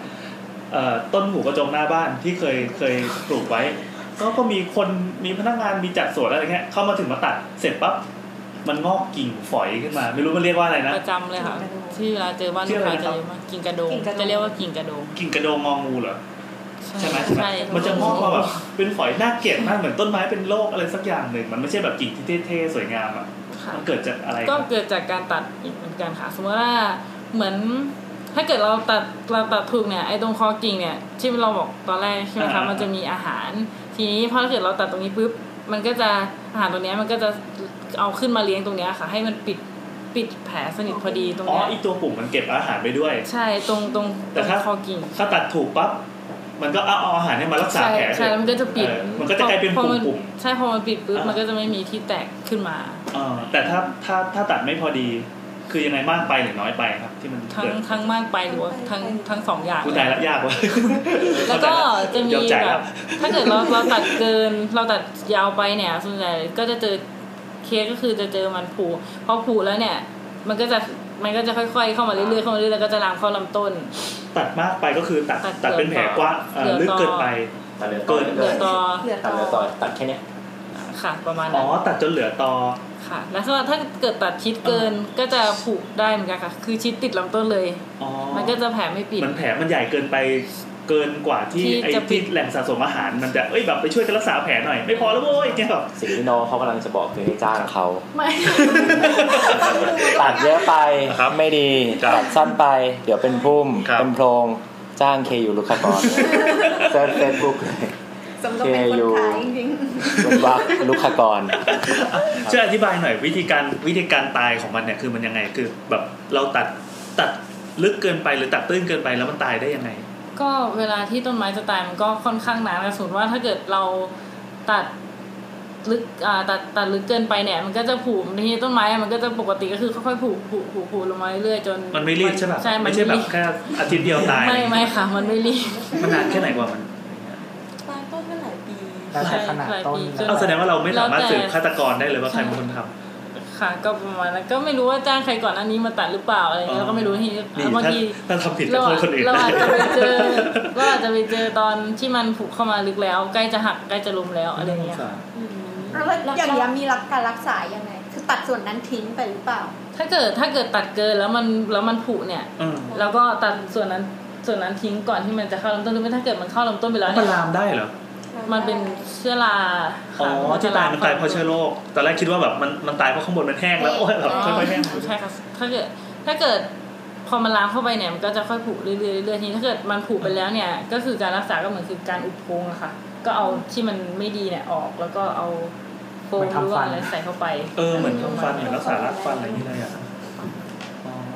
อ๋อ มันตายเพราะเชื้อรา แต่แล้วเราคิดว่าแบบมันมันคว้านแบบมันเป็นแผลแล้วแบบโอ้ไม่ไหวแล้วไม่ไหวแล้วค่อยๆอ่อนแอลงเรื่อย ๆเอาที่พังออกแล้ว มันเป็นแผล อุด ใช่ไหมคะ อ่าฮะ มันพอมันเป็นแผลปุ๊บมันก็จะเป็นเปิดแบบโอกาสให้แบบเหมือนเราเป็นแผลแล้วก็ติดเชื้ออย่างเงี้ยค่ะ มันก็จะเป็นเหมือนอันนั้นก็เป็นแผลปุ๊บ มันก็จะเป็นเปิดโอกาสให้เชื้อโรคอะเข้าไปทำลายมันได้ง่ายขึ้น ๆให้หมอต้นไม้ไปเอายาแดงใส่อย่างงี้ เมื่อกี้นัดจะถามอะไร ไม่มี ลืมนะเออแล้วถ้าอยากเป็นโพรงเนี่ยเราจะอุดมันเราใช้ยังไงเมื่อเมื่อกี้เราถามก่อนอัดเปล่า มันต้องเป็นวัสดุอะไร เออ น้อง มันต้อง น้องเขาพูดน้องก่อนหน้านี้น้องเขาพูดไม่ได้แปลว่าจะอุดน้องเขาพูดในลักษณะขวานออก อ่า แต่ว่าอันนี้ อย่างอย่างกรณีถ้าเราจะอุดเราเจอโพรงแล้วเราเราเรากลัวว่าสุดท้ายเดี๋ยวมันจะเป็นราขึ้นเป็นอะไรข้างในอ่ะมันมีวิธีซ่อมยังไงครับ ค่ะก็ถ้าเกิดเป็นด้านบนเรือนยอดเนี่ย ก็จะใช้ที่นี่คือที่ชมรมใช้นะคะก็จะเป็นไอพียูโฟมมันจะมีโฟมสองตัวสีขาวกับสีดำมาผสมกัน เป็น มั สี จะ เทา แล้วมันก็ ใช่ พี่แฮวะ เออเก่งๆ ขออะไรกลับแล้ว แล้ เนี่ วย แล้วแล้วแล้วมันก็จะขยายใหญ่ขึ้นแล้วมันก็จะปิดเต็มโพรงค่ะนึกภาพไอ มัน อก เป็นฟู่ฟู่ๆเหมือนกับเอ่อเหมือนยังไงเนี่ ก็ ย มัน นะ ฉีดเข้าไป อ๋อ ที่เราฉีด แล้วใช่มันเหมือนสเปรย์สเปรย์ที่ฉีดโฟมตามตอนที่เขาจะก่อ เห ส มือ ร้าน ง โฟมล้างหน้าอย่างเงี้ยเหรอที่แบบฟู่ออกมาอย่างเงี้ย โฟมกันไฟ เอ ประมาณนั้นแต่ว่าอันเนี้ยมันเป็นแบบสำเร็จก็คือแบบฉีดเป็นสเปรย์ที่นุ่นใช้แบบออริจินอลนิดนึงก็มาผสมเองแล้วก็ใส่ลงไป อ๋อ ใส่ลงไปบนยอด ใช่ค่ะลงลงไปบนโพรงช่องที่มัน ช่อง ล ล ง ง ลงโพรงในโพรงอะค่ะ แล้ว ถ้า สุดเกิด ท้ายมันจะมันก็จะแข็งตัวอย่างนั้น ใช่มันก็จะแข็งตัว อืม ก็คือปิดไว้เหมือนอุดฟัน ไม่ให้น้ำหรือว่าอะไรเข้าไปอะไรอย่างเงี้ยค่ะ อ๋อคือตัดวงจรการเจริญเติบโตของอีเชื้อราที่อยู่ข้างในต่อ ใช่ค่ะประมาณแต่ว่าถ้าเกิดเป็นด้านล่างเนี่ย เป็นฐานแล้วก็ค่อนข้างจะเออเราก็จะเสิร์ฟก็จะมีใช้ปูนบ้าง ใช้ปูนเพราะว่ามันแข็งแรงกว่าโฟมอะไรเงี้ยค่ะโฟมที่เราใช้เนี่ยเพราะว่าเวลาเหมือนต้นไม้เอ็นบนเรือนยอดเนี้ยมันจะมีความยืดหยุ่นนิดนึงถึงแข็งแต่ว่าก็ยังยืดหยุ่นก็ทำให้ เอ่อพอที่ด้านล่างเนี่ยที่ใช้ปูนก็เพราะว่ามันเป็นฐานอยู่ด้านล่างเนี่ยค่ะ ต้องค่อนข้างแข็งแรงถึงจะใช้ มันมันไม่ขยับอีกแล้ว มันได้ข่าวว่าเขาเอาปูนมาโบ กมิดเลยนี่ก็คือถูกแล้ว อ๋อเขารักษารากต้นไม้ ต้น ลอง ล่าง กำมื ไม่ อ ได้ แน่น เป็นโพรงนะคะ เอ เอา อ หนูเห็น เนี่ย ข่าวอยู่เหมือนกันที่โบก เนี่ย ทับโคนต้นเลยใช่ไหมคะ ใช่ เอ๋อครับดราม่านะครับเราเรา ก็ เห็นแล้วโมโหไหมไม่ถือว่า ก็ อย่าง แค่ เงี้ย อยากถามว่าทำ นมีผลยังงค ทำ บ อะไร การการเอาไปปูนโบกเนี่ยมันมีผลอะไร เดี๋ยวอธิบายภาพนิดหนึ่งคือคือมันมีเพิ่งมีข่าวก่อนอันนี้ที่ เป็นไวรัล ไวรัลของโลกโซเชียลนะครับก็คือเป็นต้นไม้ของของสาธารณะนี่แหละ อือฮึ ไม่แน่ใจว่าหน่วยงานอะไรนะครับ แต่คือปกติแล้วว่าต้นไม้เขาจะเขาจะเว้นที่ไว้ให้รากมันหายใจอะไรนิดนึงใช่ไหมให้ต้นมันหายใจแต่อันเนี้ยเขาปูนไปโบกหมดเลยเหลือแต่ต้นที่โผล่ปุ๊บขึ้นมาจากปูนเออ ค่ะ วันเนี้ยอย่าง ก็ เงี้ย ถ้าเป็นผลเสียกับต้นไม้ก็คือปกติที่เขาเหลือช่องไว้อะมันก็น้อยอยู่แล้ว เพราะว่าเหมือน แค่นั้นก็ถือว่าไม่ดีแล้วเหรอ เขาก็ก็เนาะก็ถือว่าน้อยสำหรับต้นไม้ที่แบบควรจะได้เยอะกว่านี้ คือเหมือนแบบต้นไม้ปกติเนี่ยจะขึ้นอยู่คือปกติของเขาเนี่ยก็จะขึ้นอยู่ในพื้นที่ดินแบบที่ไม่มีอะไร ดินหมดเลย ปกคลุมอะไรอย่างเงี้ยค่ะ เหมือนแบบก็จะทำให้เรื่องของอากาศที่เข้าไปช่วยตัวใช้เข้าไปในดินอะไรอย่างเงี้ยค่ะ ถ้าปิดหมดเลยก็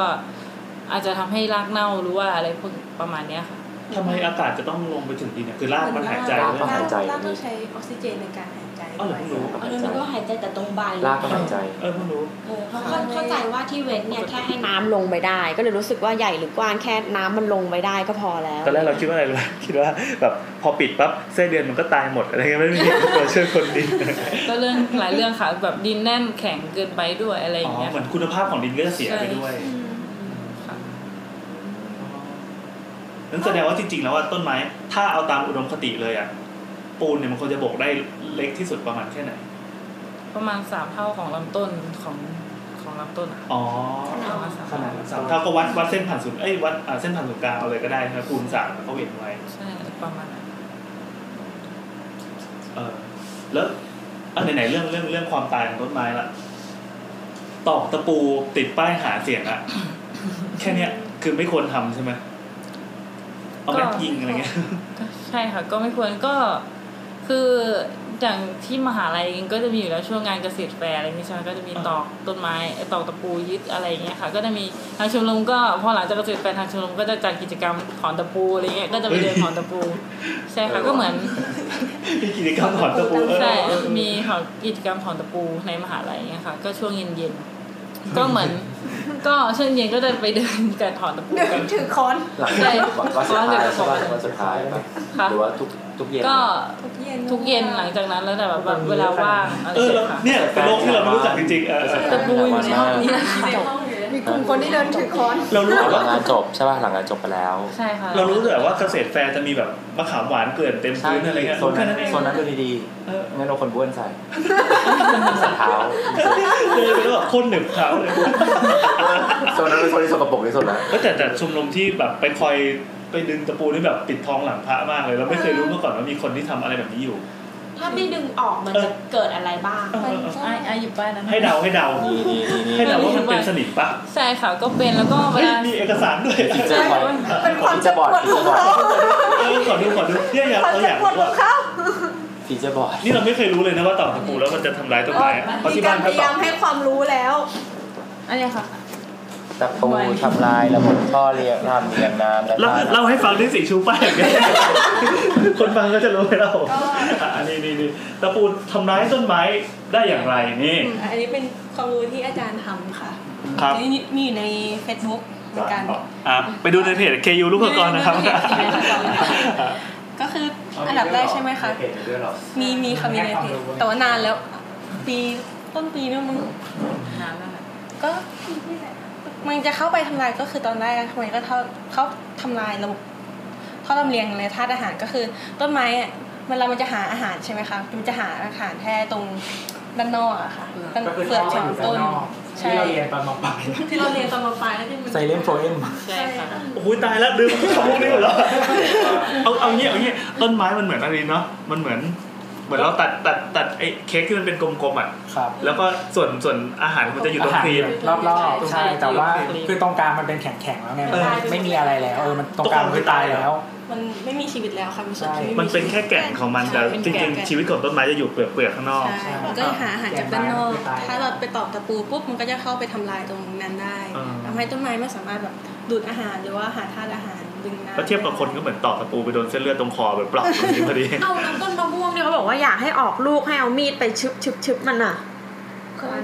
เออนึกออก ไม่ ปะ เคยได้ยิน ไม่เคยได้ยินเลย อะไรน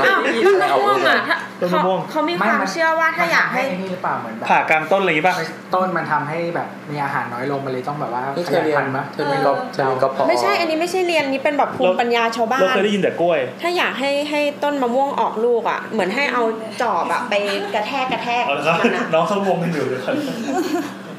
เอาจอบไปกระแทก พวกหนูเคยได้ยินแต่กิจสนาค่ะ กิศนา ที่แบบว่าเราต้องทำสร้างแบบแผงให้มันเพื่อที่จะให้มันแบบ ดิ้นรนเอาชีวิตรอด มัน มั มัน น จะ จะ กระตุ้น แต่ง มั แต่ น งใบ มันจะกระตุ้นไอสารตัวหนึ่งเข้ามา สรตัวหนึ่งที่ ทำ ทำให้เกิ ปิดแผลมาแล้วไอสารตัวเนี้ยมันจะนำใช่ค่ะเอาไปเป็นสกัดเป็นน้ำมันหอมระเหยอะไรเงี้ ก็ ย คือมันจะมีกลิ่นมากขึ้น เราคิดว่ามันจะเปลือกตลอดเลย ถ้าแบบปลูกปลูกกิษณาปกติเนี่ยก็จะไม่ได้แก่นตัวนี้เหมือนกันต้องทำให้มันมีบาดแผล ต้องทำร้ายมันก่อน ใช่ต้องทำร้ายมันก่อน ทำซาดิสอะ เป็นต้นมาสคิด ตอนกินกับพริกตาไม่เคยทำ กลับมาที่น้องอายครับ โชว์ป้ายอยู่ยังไงยังไงยังไงเออเออเมื่อกี้คือเราไฟตัดปั๊บไปทำลายอ่าท่อท่อลำเลียงน้ำและธาตุอาหารเออแล้วไงต่อ อันที่สองก็จะเป็นสมมติถ้าเราตอกปุ๊บมันก็ทำให้แบบว่าเชื้อโรคเนี่ยเชื้อราเนี่ยก็เข้าไปทำลายได้ง่าย เป็นช่องทางที่ทำให้แบบแมลงเข้าไปหรือว่าโรคเข้าไปทำให้เกิดเชื้อโรคกับต้นไม้ได้ เอาหมายความว่าไม่ไม่ใช่แค่ต่ออย่างเดียวขนาดดึงออกมาแล้วแผลที่ฝากไว้ ก็ยังสร้างความเจ็บปวดให้กับต้นไม้ ใช่ค่ะถ้าไม่ดูแลค่ะเดี๋ยวถ้าจะดึงออกมาแบบต้นไม้มันอาจจะมีการรักษาตัวโดยการหุ้มหรือว่าอะไรสร้างอะไรแบบ ถ้ามันถ้าตะปูมันไม่เยอะมากแล้วมันรักษาทันนะคะ รักษา ถ้ามันถ้าแบบ เนี่ยในภาพเนี่ยคือกรุนเลยอ่ะ เกษตรแฟร์ครับกี่ปีก็ สะสมขึ้นมา ต้นนี้ก็ตักตักซ้ำเข้าไป เออเออ อยู่ตรงโซนพอดี โอ้ยอันนี้เพิ่งรู้เราเป็นความรู้ใหม่เลยว่าว่าห้ามไปต่อเออมีข้างหลังด้วยครับอ่ะมาช่วยถือนี่ทำไมครับ อันนี้ก็คือเหมือนถ้าเรามีจำนวนแผลซ้ำมากอันๆนี้เป็นภาพตัดขวางของต้นไม้ที่เห็นว่าซีกหนึ่งซีกหนึ่งเหมือนเน่าไปแล้วป่ะ ใช่ค่ะไอ้ฝั่งนี้จะเป็นฝั่งที่โดนตะปู ก็จะทำให้เกิด อันนี้เหมือนถ้าแบบเราตอกซ้ำมากๆ ก็จะ เกิดคล้าย ๆ เกิดเชื้อราวันนี้น่าจะประมาณเกิดเชื้อราทำให้เกิดโรคเข้าไปได้ค่ะแล้วเกิดผล กิน เสี ก็ ย ไปถึง ต่อมา ตรงกลางเลยเนาะแต่แต่ตัวแก่นไม้อะไรนี่ไม่เกี่ยวใช่ปะ ใช่ค่ะป ห ก รือว่า ติ ลา มัลามันนจะหา กินลามนกินตรงกลางด้วย มันมันแล้วแต่ชนิดของลาด้วยเหมือนกัน ว่าจะชอบกินอะไรส่วนไหน อืม เนี่ยค่ะ อย่างอันนี้ตรงปกติมันจะหาอาหารจากด้านนอกไง ด้านนอกรอบนอกนะครับ แล้วก็ วันนี้เขาเน้นสีด้วยบอกว่าเออประ มาณว่า แผลคนเนี่ยหายได้โดยการสร้างเซลล์ใหม่แทนที่เดิม แต่แผลของต้นไม้ไม่มีวันหาย ใช้ฟอนต์สีส้มตัวขนาดใหญ่ แต่จะสร้างเนื้อไม้มาปิดล้อมแผลไว้เหมือนประมาณเหมือนหอยมุกอะเออใช่ไหมถ้ามีอะไรระคายเคืองปั๊บมันจะสร้างไอ้ปุ่มๆขึ้นมาแสดงว่าต้นไม้ที่ไม่สวยไม่สวยมีมีปุ่มประหลาดๆเนี่ยคือแผลเหล่านี้ใช่ไหม แล้วก็อันนี้เป็นงานวิจัยของต่างประเทศใช่ไหมคะอัน ครับ นี้เขาก็จะบอกว่ารอยแผลจากตะปูเพียงแค่ 10 รูก็สามารถสร้างอันตรายทางโครงสร้างแล้วก็สุขภาพจนถึงตายได้ใช่อันนี้อันนี้งานวิจัยจาก แสดงว่าเกษตรแฟร์สามารถจัดได้สิบปีต้นไม้ถึงตาย ไปทีต้นต้นหนึ่งอ่ะสมมติต้นนั้นแม่งอยู่โลเคชั่นดีๆอ่ะสวยเลยนะ เออว่ะถ้าถ้าอยู่ในแบบหมุนไปเรื่อยๆตำแหน่งที่เป็นป้ายโฆษณาที่ดีอะไรเงี้ยก็ถือว่าสวยต้นไม้นะ โลเคชั่นดี เราก็อาจจะรีบโตก็ได้นะ เปลี่ยนเป็นจุดเป็นจุด อันสุดท้ายสมมติถ้าเราตอกตะปูไป เวลาเราจะเลื่อยอย่างเงี้ยอาจจะโดนตะปูแล้วก็เกิดการแบบเลื่อยเลื่อยสะบัดเลื่อยสะบัดกลับนี่ก็มาอันตรายต่อคุณ อุ้ยนี่น่ากลัวมาก ใช่ค่ะ กำลังเลื่อยเลื่อยอยู่ไปเฉือนโดนตะปูฟุ๊บปุ๊บเปิด อาจ ดั จะ บ แบบ เบิล เกิ เชั่น ดแบ็กกลับอย่างเงี้ยโดนเราแทนอย่างเงี้ยค่ะ เคยเจอปะ ไม่เคยเลยค่ะ เคยเจอเรื่องเล่าปะที่ว่ามีมีลูกกรที่เจออุบัติเหตุอะไรอย่างเงี้ย ก็มีอาจารย์แชร์ไปบ้าง ก็บอกให้ระวังระวังสังเกตตะปูอย่างนี้ที่มันงออยู่ข้างในเนี่ยอุ้ยน่ากลัว ในชุมชนคนลุกขกรอ่ะ มีเรื่องผีดังๆไหม อยู่ก็เห็นเล่นเล่นตัว เรื่องผีเหรอคะ อยู่ก็ฉีกแนว เจอลูกคเทวดาไหว้เลยค่ะ เออเออใช่ เจอลู มี ก ไหม ค ครับ แล้วเจอลูกคเทวดาบ้างไหม ต้นเหมือนไอ้ต้นตรงนั้นอะ ไอ้ต้นทำไมครับ ตอนตอนต ต้ อน น ตรงนั้นอะต้นใส่ ก็ก็ปกติก็ก็จะก่อนก่อนจะตัดก็จะแบบเคารพขออะไรอย่างเงี้ยเขาก็ไม่ค่อยจะเข้าไปตัดเลยที่ส่วนใหญ่งานที่ได้มาก็จะมีงานที่มันจะมีสารข้างใต้ สารอยู่ข้างบน ใส่ ข้าวปลูก เป็นอะไรที่แล้วก็มีตู้เสื้อผ้ามีอะไร อย่างเงี้ยข้างใต้หนู ชุด ก็ ไทยแขวนเรียง ใช่ กาลเกต ใช่ มีหลากสีเลย หนูก็ก็ก็หนูก็ไม่ไม่เจออะไรนะ แต่ว่าหนูก็ก่อนทำหนูก็ก็ไหว้ก็ขอว่าเออหนูขอตัดต้นไม้นะหนูไม่ได้จะมาทำลายอะไรอย่างนี้ ขอเสร็จแล้วก็ปีนหลังคาขึ้นไป แล้ว เลย แล้วก็ย้าย ย้าย ย้ายตู้เสื้อผ้าออก อ๋อย้าย ม้า เอาแบบต้องการ น้ำอะไร ของหร อ อ อกเลยใช่ค่ะโปรแกรมของ มา เรา ลายสามพันตัวอยู่ ก็ ข้างล่า ย้าย ง ออกเลยค่ะ ย้ายตู้เสื้อผ้า นึกว่าแบบไหวายแล้วขอเอ้ยเหยียบฐานเถอะฐานก็ฐานทูบขึ้นไป ต้องถ่ายรูปด้วยใช่ไหมถ่ายรูปไว้ ใช่ถ่ายรูปไว้แล้ว เพ ก็ ราะเดี๋ย เอา ว มาจัดให้เหมือน เดี๋ยววางไม่เหมือนเดิม ใช่ค่ะ อุ๊ย ต้ อั อน ง นี้เพิ่ง ทำความ รู้ สะอาดสารนี่เขาอะไรป โอ้ ระมาณนั้นแต่ไม่เจออะไร อย่างนี้ก็จะแพงหน่อย คุ้มคุ้ม แต่ก็ไม่เคยเจออะไรอะ เออแล้วมีความเชื่อไหมแบบว่าต้นไม้ที่อยู่เก่าแก่เนี่ยคือเขามีเจ้าของมีเจ้าป่าเจ้าเขาอย่างเงี้ย ก็เชื่อค่ะ เชื่อมีความเชื่อไม่ไม่ได้ลบหลู่ค่ะ อืม สัใจไหม เออขอขอแทรกคำถามห ได้ได้ นึ่ง ได้ ปกติเราจะรู้อายุต้นไม้จากวงปีก็คือเหมือนแบบเห็นตอแล้วก็รู้ใช่ไหมทีเนี้ยถ้าเรายังไม่อยากตัดยังไม่อยากโค่นเขาเราจะประเมินอายุเขายังไงอะ มีถามผู้จัดการครับมันมีเครื่องเจาะที่เอาเนื้อเอาไส้ไม้ออกมาดูค่ะ อ๋อที่ มีเครื่องตรวจวัดวงปีอะค่ะก็คือเราจะทำแบบจะมีคล้ายๆเครื่องเจาะอะค่ะเขาก็จะดูเจาะเอาเจาะเข้าไปดูปุ๊บแล้วก็ดึงออกมา เครื่องนี้เหมือนหลอดเหมือนหลอดที่เสียบกล้วยปะ เหมือนเครื่องเช็ดน้ำมันเหรอพี่ สอง ช็ด เอส น้ำมัน แล้วเราก็ค่อยๆดึงออกมา แล้วเราก็จะเอาแท่งไม้ตัวนั้นตัดขวางอย่างเงี้ยเราก็ไปวิเคราะห์ที่แลบบุกปีต่อ เป็น แส การ ดงว่าเครื่องนี้มันสามารถเจาะได้แบบคมๆเลยเหมือนสว่านนี้นะ ใช่มันคล้ายๆมันคล้ายๆสว่านแต่ว่ามันใช้มือหมุน อ่า ตอนนั้นมันได้ สว่านเบอร์อ่ะเหมือนสว่านเบอร์ มือหมุนก็ค่อยๆหมุน ใช้มือใช้คนหมุนเข้าไปเหมือนนี่ไงเหมือนเครื่องเอาแกนแอปเปิลออกอะทีวีได อ๋อ เล็ก ถ้าทำเสียงเองมัน แล้วก็ดึงออกมาแล้วก็ แล้วเราต้องรักษาแผลให้ได้ใช่ไหมไม่ไม่ให้เจ็ ส่ บ วน ป ให ว ญ่ ด ที่ต้องหาอายุจะเป็นพวกต้นไม้ที่อยู่ อยู่มานาน อยู่ในป่า อยู่ในป่าซะส่วนใหญ่ค่ะที่หา เปล่าเขาก็โดนรูเดียวไม่ตายหรอก ใช่ แกอยู่ได้เก้ารูแล้วเดี๋ยวเขียนเรื่องผันเล่นได้หนึ่งห เด็ นึ่ ก ง มัน นะ ก็มีศึกษาเหมือนกัน อ๋อ คือแบบศึกษาว่าแบบต้นไม้มีส่วนในการกักเก็บคาร์บอนหรือว่าอะไรไหมอะไรอย่างเงี้ยค่ะ คือเช็คคาร์บอนที่อยู่ในเนื้อไม้เลย ประมาณประมาณนั้นด้วยอะค่ะ อ๋อ ก็เป็นเรื่องของทางแลบอีกทีโยนออก ใช่ มากระโดดเข้ามาในเมือง เมื่อกี้เป็นเรื่องเรื่องการตกแต่งละเออคือ เดี๋ยวครับคำถามชี้นำเราข้ามเลย ต้นไม้ใหญ่ในเมืองเนี่ย มันจำเป็นต้องมีไหมเออ นี่อยากรู้เรื่องแบบทัศนคติของน้องๆก็ได้ว่าว่าเออในขนาดเนี้ย ตอนเนี้ยเราเห็นโฆษณาพวกคอนโด ใกล้รถไฟฟ้า ชีวิตวันหนึ่งก็ออกจากคอนโด แล้วก็เดินห้างแล้วก็ขึ้นรถไฟฟ้าไปทำงาน อะไรแค่นี้ คือต้นไม้มันยังจำเป็นอยู่อีกเหรอในเมื่อ เมื่อเราเห็นข่าวการตัดต้นไม้เพื่อจะสร้างคอนโดอะไรเพราะว่าเยอะแยะมากมาย หนูคิดว่าจำเป็นใช่ค่ะ เพราะว่าอย่างสมมติว่าอย่างที่บอกก็คืออยู่คอนโดใช่ไหมแต่ว่า ปัจจุบันเนี้ยแบบที่เห็นเนี่ยคอนโดส่วนใหญ่อะจากที่การเข้าไปทำงานพยายามรักษาต้นไม้ในพื้นที่ไว้ คือเหมือนคอนโดตรงที่เอ่อใกล้กับต้นไม้เนี่ยจะมีราคาสูงกว่าคอนโดที่ไม่ได้อยู่ติดต้นไม้หนูว่าผู้คนในเมืองส่วนใหญ่ตอนเนี้ยโหยหาต้นไม้มากค่ะ ใช่ใช่ เหมือนมูลค่า ถ้าแบบคนคนดูนั้นมีต้นไม้อยู่บริเวณนั้น มูลค่ามันก็จะแบบเพิ่มสูงขึ้น อ๋อ บ่อยค่ะ เหมือนกับ ใช่ เหมือนกับพวกโครงการพัฒนาอสังหาที่ เหมือนพยายามจะสร้างพื้นที่สีเขียวใช่ป่ะเพื่อแบบเฮ้ยพอมีพื้นที่สีเขียวก็ราคาลด มีส่วนหลาย ๆ ที่ อ่า คือส่วนคือที่ที่ตรงพื้นไม่ได้ก็เอาไปไว้ข้างบน ต้องบน บนบนหลังคาไง เป็นราคา บนชั้นแปดชั้นเก้าเขาขนต้นไม้ขึ้นมายังไงกัน หรือว่าเหมือนที่เอา ก็ ล ต้อง งใช้เครนยกเนี่ยเหรอ ใช่ครน ไม่เขาปลูกก่อนเขาปลูกบนนั้น อ๋อต้องสร้างให้เสร็จ ก่อนแล้ว ผมสร้างคอนโดกี่ปีเนี่ย คือต้องโครงสร้างของชั้น เออแล้วสมมติเราจัดส่วนข้างบนแบบคอนโดไงครับที่แบบเป็นคือดินมันก็มีจำกัดใช่ไหม เออ มันต้องเลือกต้นไม้พิเศษปะ ก็ต้องเลือกค่ะ แล้วก็เหมือน มันจะมีอ่าหนูคือหนูเคยเคยไปทำไอ้กับบริษัทที่ออกแบบใช่ไหมคะแล้วทีเนี้ยเหมือนเขาก็จะมีขอบเขตของเขาว่าไอ้กระถางที่มันกว้างขนาดเนี้ยอ่าต้องต้นไม้ไซส์ประมาณไหนถึงจะอยู่ได้อะไร ที่ เงี้ย ล่าง ค่ะ ไม่ใช้ ใช่ กระบะแตก ใช่ประมาณนั้นค่ะ ก็คือส่วนใหญ่ก็จะเป็นไม้พุ่มที่ไม่ใช่ไม้ใหญ่ เพราะว่าไม้ใหญ่เนี่ยรากเขาก็จะเยอะแต่ว่า เหมือนเป็นประดับประดับ ใช่เป็นไม้ประดับเป็นไม้พุ่มอะไรเงี้ยค่ะ แต่ทีเนี้ยพวก ส่วน นี้ ใหญ่เขาล้อมมาหมดแล้วป้าสร้างมันก็ไม่ได้แบบ ใช่ค่ะแล้วก็เป็นไม้ล้อมด้วยส่วนใหญ่ มีตัวอย่างต้นสักสักสักให้เรานึกภาพออกไหมว่าอาจจะที่มันอยู่บนยอดตึกเนี่ยเป็นต้นอะไรบ้างที่เขานิยมปลูกกันต้นใหญ่ๆอ่ะเป็นไม้ยืนต้นเงี้ยครับ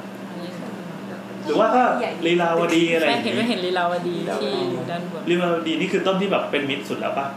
คือมันดูมันมันปลูกง่ายนิสัยเลี้ยงง่ายๆ ไม่ไม่ยุ่งยากไม่เรื่องมากไม่ขี้บ่น เอ้ยแต่เรา ได้ไหมต้นปีบ ต้นปีบใหญ่ค่ะ แต่ว่าถ้าเป็นเป็นต้นที่ใหญ่แล้วก็เหมือนถ้าเกิดถ้าเกิดเป็นไม้ล้อมเนี่ยรากมันก็จะไม่ไม่ไม่กว้างมากแต่ว่านี่ถ้าเกิดลำต้นมันมันใหญ่ขนาดใหญ่มากเนี่ยมันก็เสี่ยงที่จะล้มได้ ก็แสดงว่าจะต้องค้ำยันไว้ตลอด ใช่ ชีวิตของมันอย่างนี้เลยปะ ใช่ เพราะว่าขึ้นไปอยู่ข้างบนมันก็ไม่มีรากแก้วอะไรด้วยลมก็แรง ใช่ลมแรงด้วย อืมอืม ถ้าถ้าเราเลี้ยงต้นไม้ในกระถางเล็ก ๆ มันไม่เหมือนเลี้ยงปลาในในในบ่อจำกัดหรอหมายถึงว่าเขาไม่โตแค่นั้นหรอเหมือนจำกัดการโตได้ไหม เออเนอะปุ๋ยเปื่อยอะไรมันก็มีแค่นั้น มันก็จะแบบ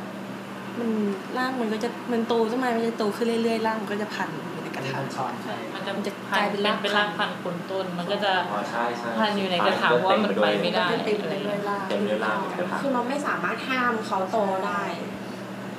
แต่ มันจะทำให้มันโต แต่ ช้า ต้นไม้ล้อมรากมันถูกตัดไปแล้วทีนึงไงมันก็จะ มั ไม่ นก็จะเหลื ได้ อแต่เป็นรากฝอยที่หาอาหารที่ที่พัน เอ้ยแต่คอนโดข้างๆเราปลูกหัวกระจงเลยนะแบบ ผูกกเป็นระจงเลยเหรอ ใช่อยู่บนบน ตอนนี้กำลังจะถ คาร ล่มป่ะ เราก็คือข้างบนมันสูงมากเลย แต่ว่ามันเป็นรากฝอยปะกระจ ใช่ ง ค่ะ อะเออมันเป็นราก ถ้าเกิด เลย ถ้าเกิดเป็นไม้ล้อมมามันก็จะเป็นรากฝอยอะค่ะเราก็ไม่รู้ว่าอันนั้นมันปลูกตั้งแต่แรกหรือว่าเป็นไม้ล้อมด้วยยังไง มันก็น่าน่าจะหลอก หลอก ไม่น่าจะถูก มันสูงขึ้นมากเลยนะเพราะว่าตอนแรกอะเราอยู่ที่เนี่ยมาสามปีสองปีกว่าแล้ว ตอนแรกมันเหมือนอยู่ประมาณชั้นสี่ชั้นห้าตอนเนี้ยเราว่ามันถึงระเบียงชั้นหกแล้ว ต้น เออมันสูง คือพุ่มพุ่มยอดไป เออแต่ว่ามันมันสตาร์ทมาจะประมาณชั้นสาม อืมโตเลย ตัว ครับเอง เออมันสูงสูงเร็ว ผูกกระจงไม่ควรปลูกใกล้กับตัวบ้าน แล้วแนะนำต้นอะไรดีครับ ที่มันอยากอยากได้แบบอยากได้แบบนั้นอะให้มันดูสวย แบบแผ่ ดีนะเออ ๆ แผ่ เออ ๆสวยๆอะไรอย่างเงี้ย หรือว่าต้นที่แผ่คุณสมบัติมันก็คือรากมันจะตามอยู่แล้ว ต้นพิกุลก็ได้ค่ะ พิกุล พิกุลเหรอ จะแต่ว่าพี่กุลจะไม่จะไม่จะไม่สูงมากเท่าไหร่ก็จะเป็นพุ่ม จะเป็นพุ่มไม่ได้แผ่แบบทรงหูกระจงค่ะ แต่ว่าจะเป็นพุ่มกลม แต่พิกุลก็ไม่ควรจอดรถข้างล่าง เพราะมันจะมีเม็ดเม็ดของมันร่วงลง ใช่ มา ถ้าถ้าพี่กุลถ้าพี่กุลก็จะต้องเรื่องผลอะไรอย่างเงี้ยค่ะ แต่ว่าถ้าเป็นหูกระจงก็เรื่องใบนะคะ หูกระจงอะใบร่วง เออใบร่วง หูกวาง หู หูกวางก็มีลูก หูกวางก็ใบใหญ่ ลูกลูกใหญ่ด้วย แต่ว่าทรงมันก็จะปุ่ม ก็สรุปว่าปลูกลีลาวดีนะครับ เรื่องน้อยสุดแล้ว แต่ลีลาวดีเหมือนแมลงชอบกินปะ เป็นเป็นจะใบก็จะเป็น แต่ใบไปเก็บง่ายปะ เป็นโรค ไปใหญ่ เออมันเป็นโรค เป็นลา โรคลาสนิม แต่ว่ามันไม่ค่อย ลาสนิมลาสนิมค่ะส่วนใหญ่ เป็นยังไงอ่ะไม่ค่อยล่ม เออ ๆสีคล้ายสนิมค่ะ สีดำดำ ประมาณสีประมาณเนี้ยค่ะ สีอะไร ส้มๆ หงส์สีสนิมสีส้มๆอะค่ะ อืมแล้วก็มันเหมือนมันมอดชอบกินไหมไม่ตัวอะไรวะไม่ใช่มอดเพลี้ย เพลียเพลีย อ่าแล้วก็มีเพียสี เอ ขาว อ เออเห็นเยอะเหมือนกัน ที่บ้านมีที่บ้านปลูกพญาสัตบันเยอะมาก สัตบัน สัตบันก็คือตีนเป็ดใช่ป่ะ ตีนเป็ดที่กลิ่นมันฉุนฉุน ใช่บ้านเราก็มีแม่เราชอบกินมาก แล้วเราก็ชอบเราก็ชอบกินอะ เราอยู่ฝ่ายเกียรติ เอ อจะมี เวลาหน้าหนาวมันจะแบบ กลิ่นจะมา แรงมาก อืมแต่เราที่ใครชอบ คิดว่าในหมู่บ้านหลายคนอาจจะเกลียดบ้านเราเหมือนกัน งี้เอ่อตอนเนี้ยมันก็เหมือนเขามีการทดลองกันมานานแล้วว่าต้นไม้ที่คนปลูกริมถนนริมทางเนี่ยมันควรเป็นต้นอะไรสังเกตมันจะเป็นเทรนด์ในแต่ละช่วงค่ะ เช่นแบบช่วงนี้พอเจอต้นนี้เอ้ยต้นนี้มันน่าจะเวิร์กไว้ยแล้วก็ปลูกกันเต็มพืชไปหมดเลย มันมียุคผู้ว่าคนหนึงชอบชอบปลูก ปาล์มอ่ะ ปาล์มใช่ ที่เราเกลียดมากเพราะว่าใบมันอ่ะไม่ช่วยอะไรเลยเนกอะป่ะแบบเดินเที่ยงก็ร้อนอยู่ดี เออแบบไม่ได้ร่มเงาแล้วแล้วมันอ่ะชอบแห้ง มันก็จะหักลงมาอยู่ในอยู่ในระดับที่ปะหน้าเราอ่ะ ลำต้นก็ใหญ่ อืม อืม แต่ว่าแต่ว่ายุคเนี้ยชอบเห็นอันที่เป็นสีม่วงๆไม่รู้ไม่รู้ต้นอะไร อ่า อันนั้นน่า สีม่สวง วย สำหรับเรานะ สิ่ง แต่ ที่ ไม่รู้ มี ว่า อะไรบ้าง ในในแง่ลูกขกรอะล่างเลิกมันเหมาะกับถนนหรือเปล่า สีม่วงมีต้นอะไรบ้างครับและอันอินทนินตะแบกสลาวสามสามประเภทเนี่ยที่หน้าตาเหมือนกันเป๊ะแล้วแบบชาวบ้านเราแยกไม่ออกอะ อ้าวเหรอหน้าตาเหมือนกันแล้วเราเรียกตะแบกหมดเลย เออจริงๆมันเขาเขานิยมปลูกอะไรกัน ก็ส่วนอันหนูเจอสลาสลาก็ ส่วน ป ให ลู ญ่ ก จะสลาวเหรอ ค่ะ อินทรีชิตก็ปลูกทั้งสามอย่างเลยค่ะ ผู้สามอย่าง ใช่แล้วแต่พื้นที่ อ๋อ เอ้ยแต่เราเห็นถนนหลักที่อย่างตรงจตุจักรอ่ะ มันจะเขาจะปลูกชมพู ชมพูพันทิพย์ เออแล้วหน้าร้อนก็จะเป็นสีชมพู อย่างที่ขอนแก่นก็มีอะไรนะ ส่วนมาก คูณ ชมพูพันทิพย์กับตะเบบูย่าอันเดียวกันปะ จะเป็นพิยาเป็นสกุลใช่ค่ะสกุลสกุลจมูกวันที เป็นญาติกันอ่ะแต่เป็นญาติมีหลายแบบ มีแบบเหลือง มีเหลืองที่นู่นเหลืองที่นี่ ลืมเมื่อกี้พูดถึงอะไร คูณ คูณ อ๋อ คูณคูณกับชมพูพันทิพย์ เออมันแบบถ้าปลูกเพื่อความสวยงามอย่างเงี้ย มีมีตัวเลือกไหมอ่ะ อย่างแบบ อันเนี้ยมันเป็นฤดูที่แบบให้สวยงามแบบหน้าร้อนก็สีเหลืองทั้งถนนอย่างเงี้ยมีมีแนะนำไหม อ๋อ คำถามคืออะไรวะ คำตอบคือ แนะนำแบบที่ว่าเป็น แนะนำต้นอะไรอย่างเงี้ยเหรอ เออ เป็นต้นอะไร แล้วแต่ว่าหนูว่าแล้วแต่ว่าวัตถุประสงค์อะค่ะ ว่าแบบเราอยากให้แบบถนนเส้นนี้เป็นสีอะไรอย่างเงี้ย ใช่ ค่ะ มันก็จะมีเทรนเหมือนเขาก็จะมีมีเทรนอยู่เหมือนที่กำลังทำคือจะทำเทรนแบบว่า เป็นถนนสีนี้สีนี้ซึ่งเป็นต้นไม้ทั้งต้นไม้ต้นไม้ชนิดเดียวกันทั้งหมดที่ออกดอกอะไรค่ะน่าจะเป็นเทรนที่กำลังจะทำในอนาคตได้ยินแว่วๆมา ได้ยินมาจากข้างบนนะ ในทีวีที่เขาพูดกันตอนเย็นๆแล้วลุงคนนั้นเขาเขาต้องการให้มีโปรเจกต์นี้ก็ จริงๆ เราเราอะชอบต้นไม้ อ่ะฮะ เออ ถ้าลุงปลูกพี่ก็จะชอ ใช่ บ ครั เขา บ ก็คืออย่างอย่างชมพูพันทิพย์รู้สึกว่ามันจะบานมีนาถึงเมษาอะไรประมาณเนี้ยคือจำจำระยะเวลาไม่แม่นนะ แต่คือช่วงฤดูใบไม้ผลิของประเทศไทยอ่ะ ก็คือหน้าร้อน เออช่วงช่วงที่กำลังจะกระโดดเข้าหน้าร้อนอ่ะ มันจะแบบโอ้แบบเบ่งบานมากอย่างเอ่ออะไรวะ คูณ ต้นคูณเออคูณก็ขึ้น พวกตาเบบูย่าต่างๆเนี่ย อือฮึ ตาเบตาเบเหลืองเหลืองเหลืองอินเดียก็จะขึ้นแค่แบบ สีเหลือง วัน สีเหลือง นนจีทำเหลืองเหลืองค่ะ เหลืองปรีเดีย แต่ว่า เหลืองปรีเดียทอน ช่วงเดียวกันเลย นนจี หลังปะ น่าจะหลัง สีในสว่าง หลังชมพู มีเหลืองปรีเดียทอนที่ที่ที่เห็นตรงริมทางหลวงบ่อยๆอะเวลา ค่ะ เป็นคนต่างจังหวัดอย่างเราจะเห็นบ่อยใช่ปะถ้าแบบอายุแก่ๆว่าแบบปลูกแบบเกินสิบปีหรือสิบห้าปีแล้วมันจะทิ้งใบหมดเลย แล้วก็คือเหลืองแบบสะพรั่งไปทั้งต้นอะสายสุพรรณน่ะ สายสุพรรณน่ะจะมี ไม่เคยไปอ่ะมันนอก แต่ไปดูสิงห์บุรี สุพรรณน่ะมีโรบินสัน เออเจ๊ เออคุณเราไม่ชอบ หนอนเยอะ คุณเราไม่ชอบ ถ้าเดินข้างใต้บางทีร่วงลงมาดอกมาพร้อมหนอนเลย เออคุณเราไม่ชอบฝักมันฝักที่มันเหนียวเหนียวๆอ่ะ เออ ที่ตกลงมาแล้ว คือเขาชอบไปปลูกตรงเกาะกลางถนนใช่ป่ะแล้วเวลาร่วงมันเนี่ยโหแบบ เนื้ออย่างเต็มเลย ล้อด้วยแล้วมันจะมีช่วงประมาณหน้าหนาวปะที่เขาจะสลัดใบหมดเลยอะจะเป็นต้นโกนโกนๆอยู่ โกนๆเออแล้วทรงมันไม่สวยอะ เออตอนนั้นคือไม่สวยแต่ตอนหน้าร้อนที่มีดอกสวยมาก เออเออเออเออแต่ถ้าชอบนะชอบเหลืองปรียาทรตอนนี้คือที่ที่ปลูกไว้กลางลานบ้านเหมือนกันคือ ขนาดมันไม่ออกดอกมันก็สวยแล้วอะตัวต้นมันก็สวยใบมันก็สวย แต่ถ้าเกิดว่ามันถึงประมาณเมษาเนี่ยดอกมันจะเหลืองแล้วเหลืองนานด้วยเหลืองนานกว่าไอ้พวกเหลืองอื่นๆนะยิ่งต้นที่แก่ๆนะตัวต้นมันจะกลายเป็นสีดำเออพอเปลือกเปลือกมันเป็นสีดำแบบแล้วก็เปลี่ยนทิ้งใบหมดเลย แล้วดอกเป็นสีเหลืองเนี่ยโคตรสวยเลย ตัดกระท้องฟ้าสีคราม คิดไปเอง พยายามอยู่ ต้นที่บ้านยังเด็กอยู่ เออ ก็ประมาณนั้นนะครับ เอออ่ะกลับมาในเมือง เออเมื่อกี้เมื่อกี้เมื่อกี้มีพูดถึงเรื่องพวกตะแบกอะไรหน่อยหนึ่งนะตระกูลตะแบกสลาวอินทนิน ก็เอาว่าถ้าใครอยากรู้ว่าต้นไหนมีคุณสมบัติยังไงนะครับ มันมีคนที่ทำอินโฟกราฟิกเทียบอยู่ไปหาดูได้แถวบ้านมี Google แล้ว เราถามแล้วกันว่า เอ่อต้นไม้ที่อยู่ริมทางเนี่ยมันควรจะต้องสูงแค่ไหนถึงจะดี สูงกว่าเสาไฟฟ้า สูงน้อยกว่าเสาไฟฟ้าค่ะ น้อยกว่าเหรอ อ่าน้อยกว่าสายไฟแนวสายไฟ อันอันนี้คือยอมยอมให้น้อยกว่าสายไฟหรือว่ามัน ย จะ อม เป็นต้อง ยอมให้น้อยกว่าสายไฟ ก็เพราะว่าสายไฟมันตั้งไว้แล้ว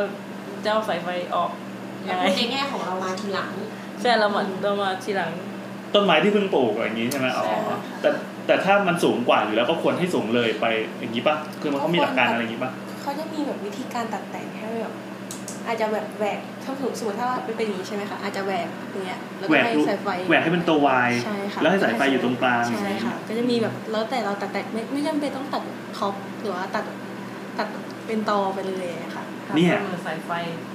ปัญหาก็คือตอนเนี้ยเราเจอแต่แบบที่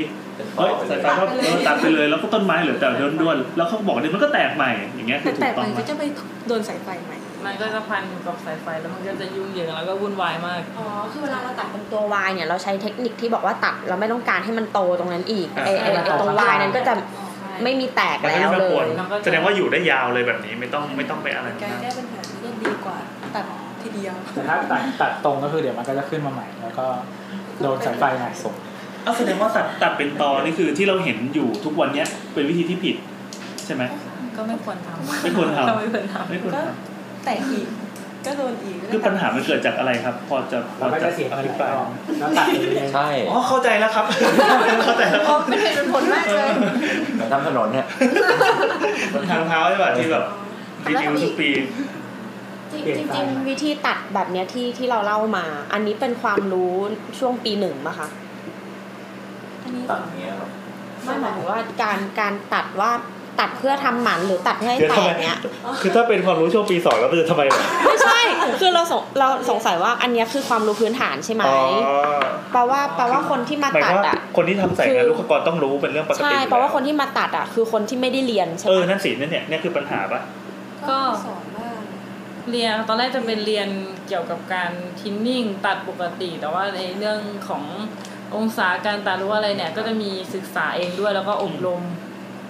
มาจากการอบรมด้วยอะไรเงี้ยค่ะ อ๋อ ก็ค่อนข้างแอดวานซ์ หมายถึงว่าคนที่ตัดเนี่ย อาจจะเป็นลูกกรก็ได้ แต่ว่าเป็นลูกกรที่ไม่เก่ง โน หรือหรือคิดว่าเขาไม่ใช่ลูกกรแน่ ไม่ใช่ลูกกรเลย ไม่ใช่ นี่ก็บอกว่าน้องพยายามจะไม่พลาดพิงคนอื่น แต่แต่เราเราพลาดเอง เรา เราพ วิ ลาเคราะดเองห์ไง เราวิเคราะห์เรา เออ ศึกษา อ๋อ เขาอาจจะไม่มีความรู้ว่าควรตัดยังไงอย่างเงี้ยค่ะเขาก็ทำตามหนะ อ้าวแต่จริงๆมันก็เหมือนเป็นมันเป็นสายงานโดยตรงนะคือเหมือนเขาจ้างมาตัดเขาก็ แต่ จำเป็ เดี๋ น ยว จะต้อ นี้ ง ก็เขาที่ไปมาช่วยมาตอนนี้ก็คือมีการอบรม นี่ไงเห็นไหมที่ทำ ก็ เอาเป็นแบบ ก็ นี้ พูดอย่างเงี้ยแปลว่าคนที่เขารีครูดมาไม่ได้จบทางด้านนี้ แน่นอน แต่ว่าเอามา อบรมทีหลัง ใช่ค่ะ เออเพราะฉะนั้นถ้าถ้าอยากแก้ปัญหาเนี้ยอย่างยั่งยืนอ่ะรัฐบาลควรจ้างคนที่เป็นลูกกรอยู่แล้ว เข้ามาทำงานตรง มี นี้ห ค รื รัอบเปล่า มีครับยังไงครับมามาครับน้องอาย ครับ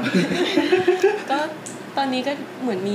โครงการที่แบบว่าค่อนข้างที่จะรณรงค์ให้มีตำแหน่งทางด้านลูกกร โดยเฉพาะ ใช่ ของ ครับ อ่ะ ช่วย ส ดู มม แล ติ ต้ ว่าน ไม้ สังกัดกทมตอนนี้มีไหม ตอนนี้น่าจะยังไม่มีนะคะ แต่ว่าตอนเนี้ยของพวกหนูก็ยังไปช่วยช่วยแบบอบรมพวกเจ้าเจ้าหน้าที่พี่เจ้าหน้าที่ที่ดูแลต้นไม้อะค่ะว่า ควรควรจะตัดยังไงมีเทคนิคอะไรอย่างเงี้ยเขาก็จะมีอบ หลักสูตรอยู่อะค่ะ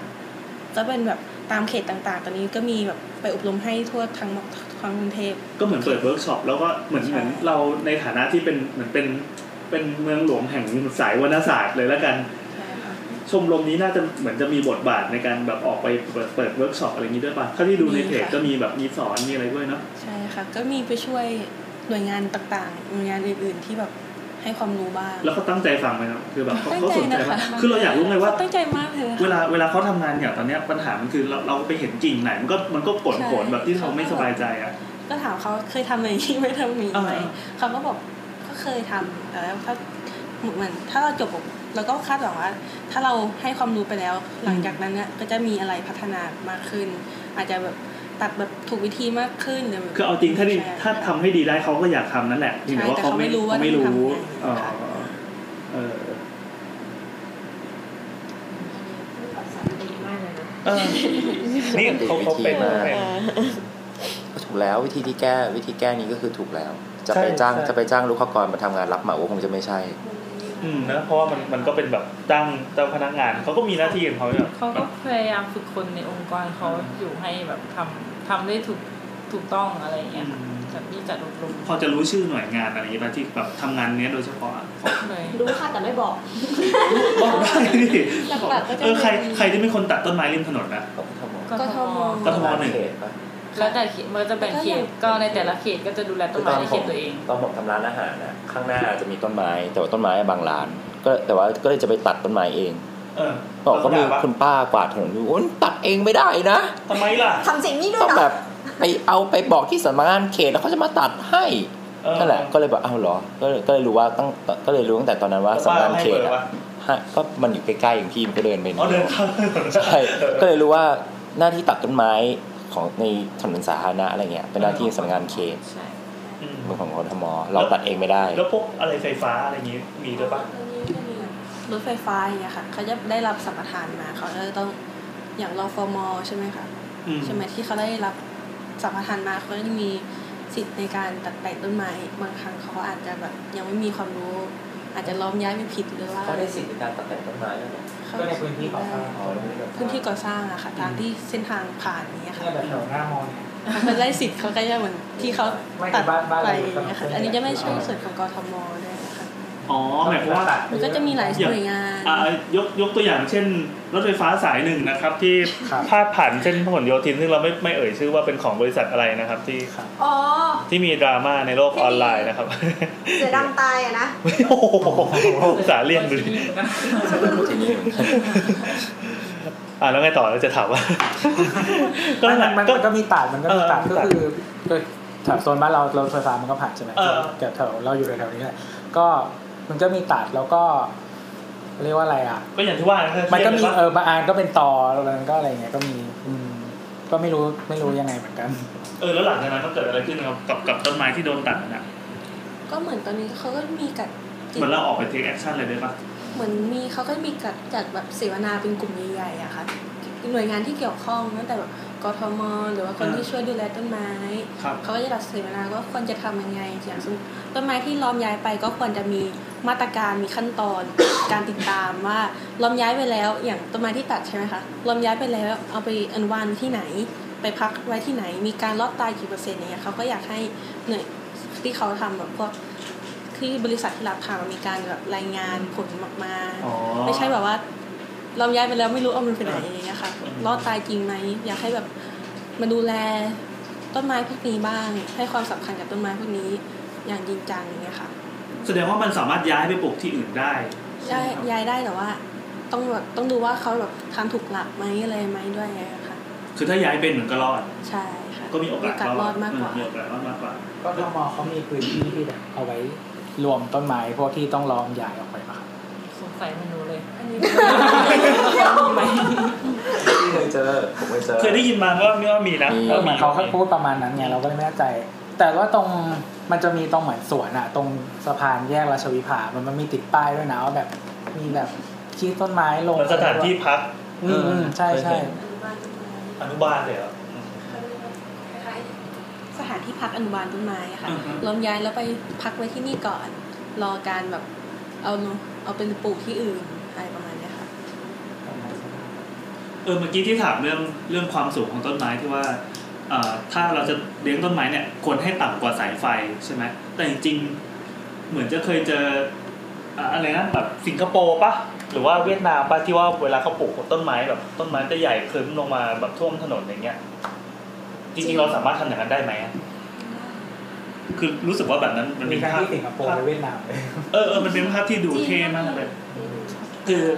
คือเดินไปบนฟุตบาทเสิปั๊บมันก็จะมีต้นไม้ที่แบบคลึ้มขึ้นมา อย่างเราเนี่ย ต้นไม้มันจะมีแต่แบบ มากเลย เออเรามีแต่แบบเตี้ยๆกันแกรนๆเนี่ยเราสามารถแบบเลี้ยงจนให้มันโตคลึ้มอย่างนั้น ใน ได้ ฟุตบาทเราสามเมตรเขาแบบ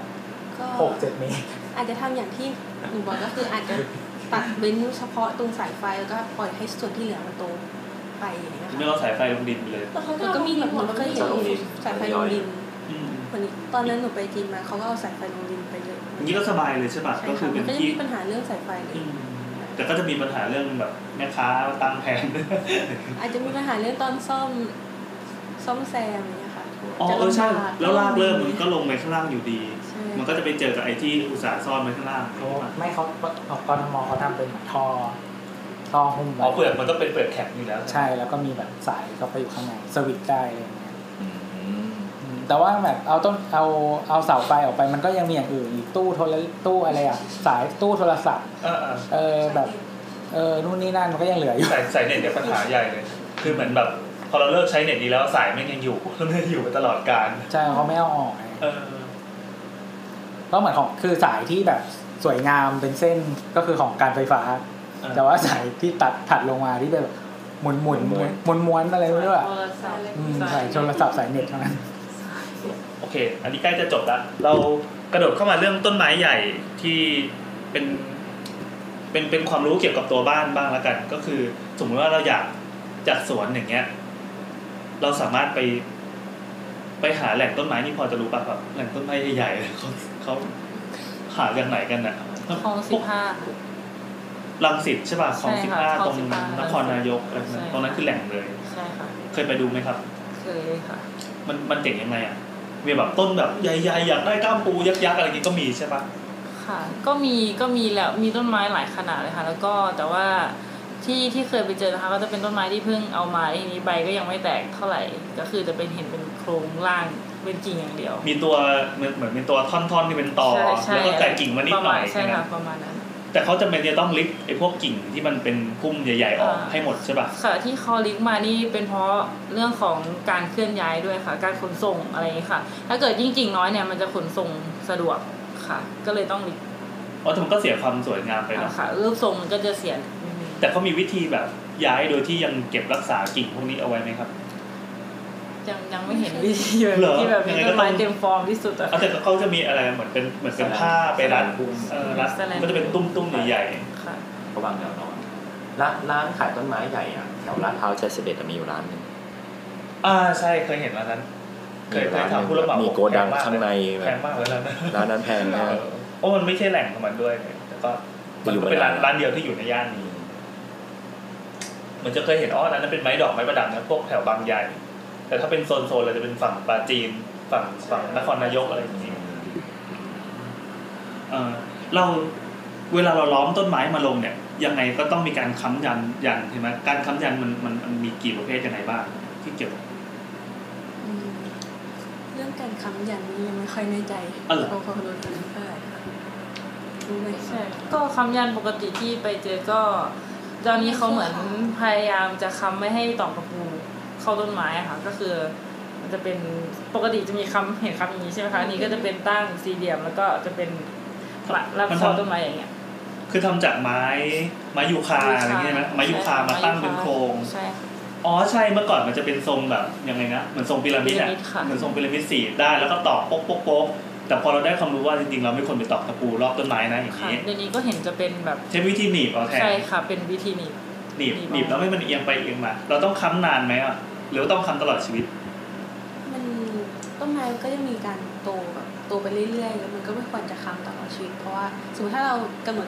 แคบๆมันก็จะมีโตขึ้นไปเรื่อยๆ ก็จะไปเบียดที่เราค้ำไว้ ขัดขวางการโตรง แต่เหมือนเหมือนเหตุผลที่เขาใช้ยูคาเพราะว่ามันเป็นแบบเหมือนเป็นไม้ชั่วคราวใช่ไหม ใช่ค่ะ โตก็โตไปดิก็เบียดให้มันพังพังๆไปก็ถือว่า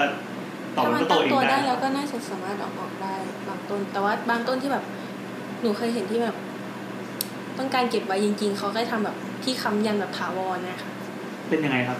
คล้ายๆแบบเป็นโครงเหล็กให้วิศวกรรมออกแบบให้ ทำเหล็กเลย ใช่ค่ะจะเป็นค้ำแบบรับรองรับน้ำหนัก แต่ว่าตอนที่เป็นโครงเหล็กเนี่ยก็จะไม่ได้ชิดลำต้นเท่าแบบใช้ไม้ยูคา ก็จะเว้นระยะห่างไว้เผื่อที่ต้นไม้โตอะค่ะ อ๋อ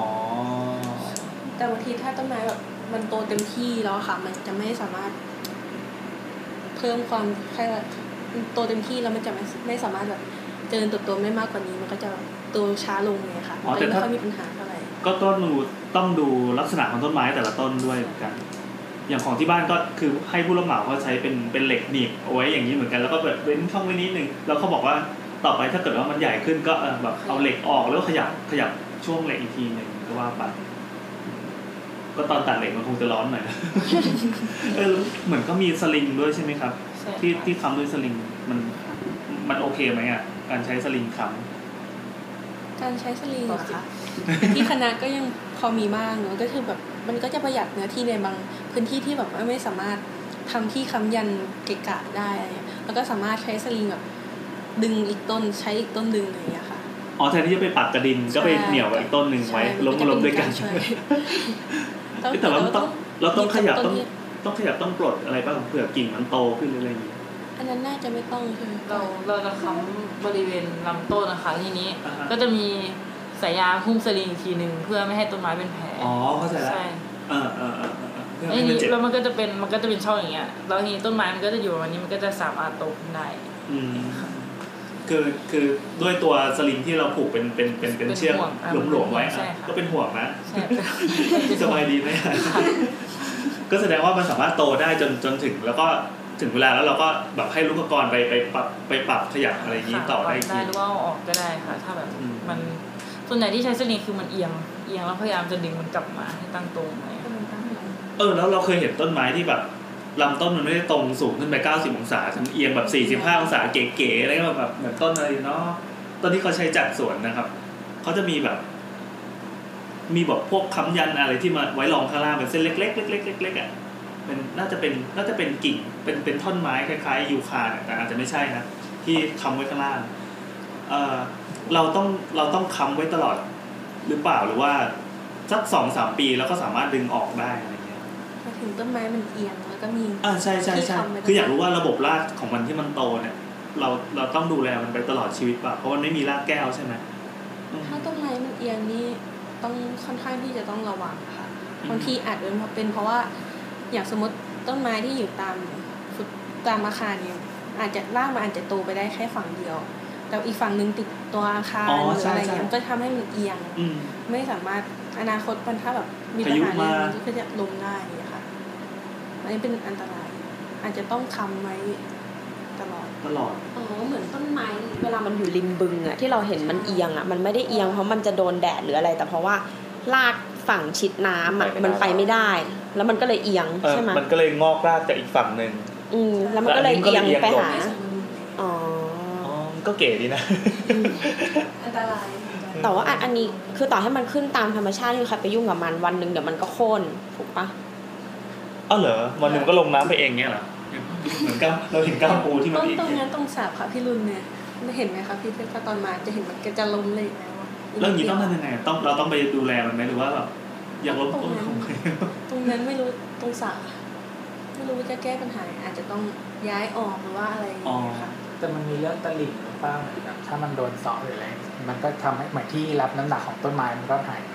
เออใช่แต่จริงๆมันก็พ้นจุดศูนย์ถ่วงมาแล้วนะเวลามันเอียง เออแล้วถ้า เอาเอาต้นไม้ต้นไม้ใกล้บ้านอีกอย่างแล้วกัน สรุปว่าคือระบบรากของมันเนี่ย คือ ต้องถามยังไงดีวะ เราซื้อต้นไม้มา เราไปล้อมมา เสร็จปั๊บเขาก็บอกว่าต้นสูงประมาณสี่ห้าเมตร เนี่ย เออคำไปสักสองสามปีก็พอพี่ที่เหลือก็ปล่อยให้รากมันมันงอกเอง อันนี้คือจริงใช่ปะคือเราเราเราก็ไม่ต้องไปห่วงมัน คือมันสามารถงอกรากออกมาเองได้ ใช่ค่ะ เป็นรากรากฝอย รากฝอย แล้วเวลาลมพายุมาแรงๆเราต้องกลัวไหมอ่ะต้องกลัวมันจะมาตีบ้านเราไหมอ่ะ ก็คงต้องกลัวนิดหนึ่ง นั่นแสดงว่าถ้าใครที่แบบแพนิคมากๆก็สามารถค้ำไว้ได้ตลอด ถ้าไม่กลัวเรื่องความสวยงามอะไรอย่างนี้ก็ได้เหมือนกันเพราะว่าคือไปอ่านในพันทิปเนี่ย อันนี้ที่มันที่มันจะแบบ เศษพันทิปมา ปัญปัญหาห้าบาทเขาขยายเป็นห้าร้อยบาทได้ เขาบอกเออเนี่ยอยากได้ต้นกล้ามปูใหญ่ ๆ ที่บ้าน แล้วก็คุณก็ไปซื้อไปล้อมมาสิ แต่ว่าถ้าล้อมเนี่ยต้องค้ำไปตลอดชีวิต อุ้ยค้ำก็ไม่อยู่หรอกครับ พายุมาเนี่ยตีบ้านทางต้นไม้หลังโคงหลังคาแหก ว่างจริงๆต้องเข้าพันทิป เออเออเออไม่แต่บางทีอยากรู้ไง ว่าเฮ้ยเราอยากปลูกต้นกล้ามปูใหญ่ๆอย่างเงี้ยมันเป็นไปได้ไหมที่แบบอยากได้ต้นกล้ามปูที่มันโตเต็มที่แผ่ๆที่มันอยู่ที่บ้านเอ้าแบบรวยไม่อั้นอยากซื้อโอ้ยอย่างเงี้ย โดยไม่อั้นพี่ก็มีที่ว่างๆพี่เลยไปปลูกใกล้บ้าน เออว่ะ น้องบอกใช่ค่ะ เราคือเราเคยเห็นมันมีมันมีเนี่ยอ่ะเราสนใจเรื่องต้นกล้ามปู มันเคยมีเคสที่ว่าแถวๆสุขุมวิทมันมีการมีการเอ่อเหมือนกันการรณรงค์เรียกร้องว่าให้เก็บต้นกล้ามปูต้นหนึ่งเอาไว้ เพราะมันเป็นกล้ามปูขนาดใหญ่มากเพอเอิญว่ามันไปอยู่ในที่เอกชน ซึ่งเขากำลังจะสร้างโครงการสร้างอาคารสร้างอะไรตรงนั้นน่ะคำถามคือ เราสามารถรักษาชีวิตมันไว้ได้ไหมถ้าเกิดว่าอ่ะโอเคเขาอยากได้พื้นที่พื้นที่ดินตรงนั้น ไว้ทำตึกทำอะไรก็ทำไป แต่เราอยากล้อมไปไว้ที่อื่นน่ะ มันจะอยู่รอดได้ไหมถ้าแบบต้นกล้ามปูร้อยปีอย่างเงี้ย ได้ ได้เหรออ้าวไม่ไม่รู้ ลองได้ ล้อมยังไงคือ หรือว่าเราต้องขุดไปลึกมากๆ เพื่อให้ได้ตุ้มตุ้มใหญ่มากๆอะไรอย่างนี้ย ต้องพยายามใหญ่ที่สุดเท่าที่เราจะทำใหญ่ได้ให้กับการเคลื่อนย้ายสะดวกด้วยเพราะว่าในกรุงเทพเนี่ยมันจะเคลื่อนย้ายลำบากอะไรอย่างเงี้ยก็เอาใหญ่ที่สุดที่เราใหญ่ได้แล้วก็สามารถเคลื่อนย้ายได้สะดวก แต่ยังไงเราก็ต้องตัดแขนตัดขามันออกไปเนี้ยเหรอต้องต้องลิฟต์กิ่ง ก็ต้องลิฟต์กิ่งการ คือเหมือนกับว่าเก็บตัวต้นมันไว้ ใช่ เสร็จปั๊บก็ค่อยย้ายไปปลูกที่อื่นแล้วเขาขนกันยังไงอะครับ สมมติว่ามันใหญ่มากๆเนี่ยตุ้มใหญ่แบบรถยนต์คันหนึงอะไรอย่างงี้ก็มีปะมีปะ รถเคน ค่ะ รถ เป็นเคนเป็นรถบรรทุก เห็นเป็นรถเคนยกแล้วก็ขึ้นรถสิบ แล้ว ล้อ พ่วงมาร ถพ่วง แล้วพ่วงแล้วก็วางนอนแนวยาว ใช่ค่ะมันต้อง อ๋อก็ต้องยาวๆอ๋อถึงว่าในกรุงเทพมันก็เลยลำบากนะบางทีแบบ ใช่ สมมติว่าเราอยู่ เลี้ยว ในซ ที อยอะไรอย่างงี้ เลี้ยวทีแบบ เออกวาดถนนอะ โอ้โห ต้นถนนที่สะอาด เลย กวาดข้างทางไม่คงไม่ค้าแบบยกหม้อหนีเออ ใช่ไหมครับแถวลาดพร้าวนะครับวาง โอเค หมด ก็เออเออเรื่องต้นไม้ใหญ่ ก็เพิ่งรู้เหมือนกันว่าเขาสามารถย้ายต้นที่ใหญ่ ๆ ได้คือ สรุปว่าใหญ่ได้แหละ ถ้ามีตังค์ไปถ้ามีตังค์ซะหน่อยเพราะว่าเนี่ยที่ไปถามพันธิมาอีกแล้วครับว่าเออถ้าแบบมีเราอยากปลูกต้นกล้ามปูใหญ่ๆที่เป็นสำเร็จรูปเลยรีบมากเลยอยากให้บ้านสวยทันทีเขาก็เออประมาณว่าได้เหมือนกันถ้ามีตังค์แต่นึกไม่ออกไงว่ามันเขาผลยังไง สรุปว่าเขาก็คงมีรถพวกเครนอะไรที่เป็น ใช่ เซอร์วิส ค่ะ ชมรมเรือกรมีเครนไหมครับ ไม่มีค่ะ เนี่ยพอผมก็ทำ งาน เก็บตังค์ไปซื้อเครื่องแล้ว ตั้งได้ปีกว่า โอ้ยปีกว่าเลยอุปกรณ์เยอะขนาดนี้ เออนั่นแสดงว่า ก็แพง แสดงว่าสมมติว่าเรามีปัญหาเรื่องต้นไม้เนี่ยสามารถถามได้ที่ชมรมนี้เลยปะ ใช่ค่ะได้ ให้คำปรึกษา มาในเพจ เช่นคำถามเมื่อกี้ถึงจะเป็นคำถามงี่เง่า แต่ก็ตอบได้ใช่ไหมแบบเออพอจะแนะนำบริษัทที่เขาสามารถขนย้ายต้นไม้อะไรอย่างนี้ได้ สมมติว่ามันเกินมือเราไปแล้วก็พอมีคอนแทคใช่ไหมเพราะว่าในคณะเราก็น่าจะมีคอนเนคชันอะไรอยู่ปะถามอาจารย์อาจารย์อะไรก็ได้ ได้ ปิดท้ายครับ เกี่ยวกับชมรมแล้วก็วงการลูกขกรนะเอ่อถามว่าที่อื่นเขามีชมรมแบบนี้ไหม คล้าย มันคล้าย มี แต่ใครยังบอก ตอนนี้มีอยู่ที่ราชพัฒภูเก็ตค่ะ ๆหึภูเก็ตเลยครับ ก็เหมือนแบบ ไปได้มีมีโอกาสไปอบรมที่นั่นแล้วทีนี้ก็เอาชมรมเนี่ยไปพูดถึงแล้วทีนี้มหาลัยก็เลยสนใจอยากมี จะมีบ้าง ใช่อยากสร้างชมรมแบบนี้ เฮ้ย อะไรอย่างนี้ก็เลยแนะนำ ก็เลยไปรับน้องให้วิ่งมาก ไม่ รุง ไม่ เทพ ไม่ เขาก็ตั้งชมรมแบบนี้ขึ้นมา ก็มีน่าจะมีที่ราชพัฒที่เดียว แล้วก็ที่นี่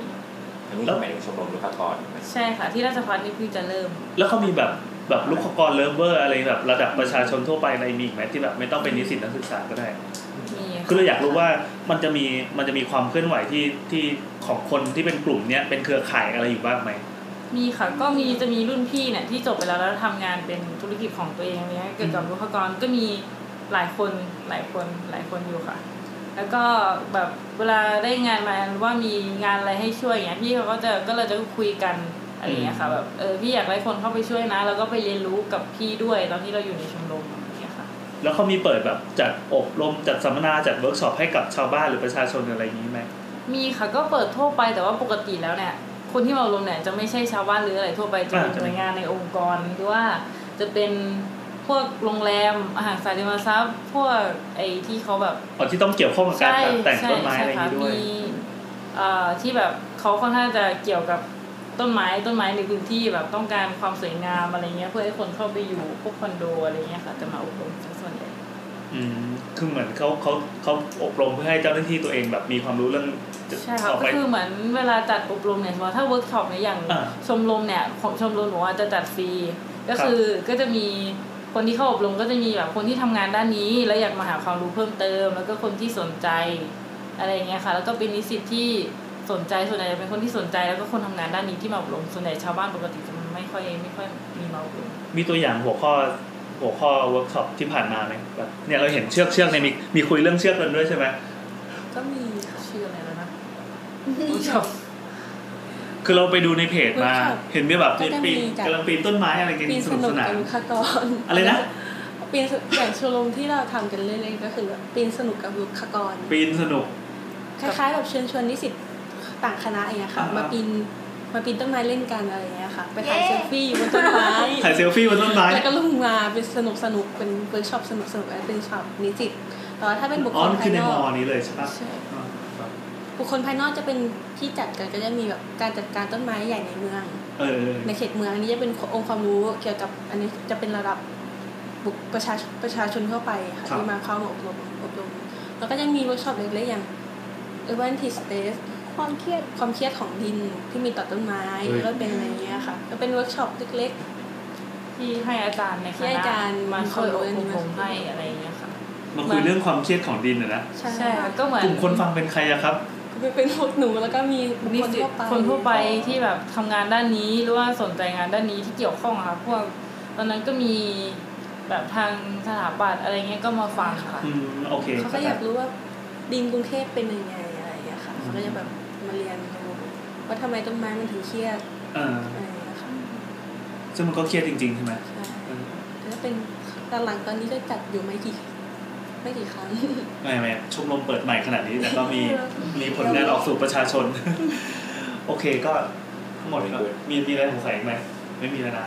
หิวกันแล้วใช่ไหมครับ อยากบอก เออมีอะไรอยากบอก จะให้ฝากจะให้ฝาก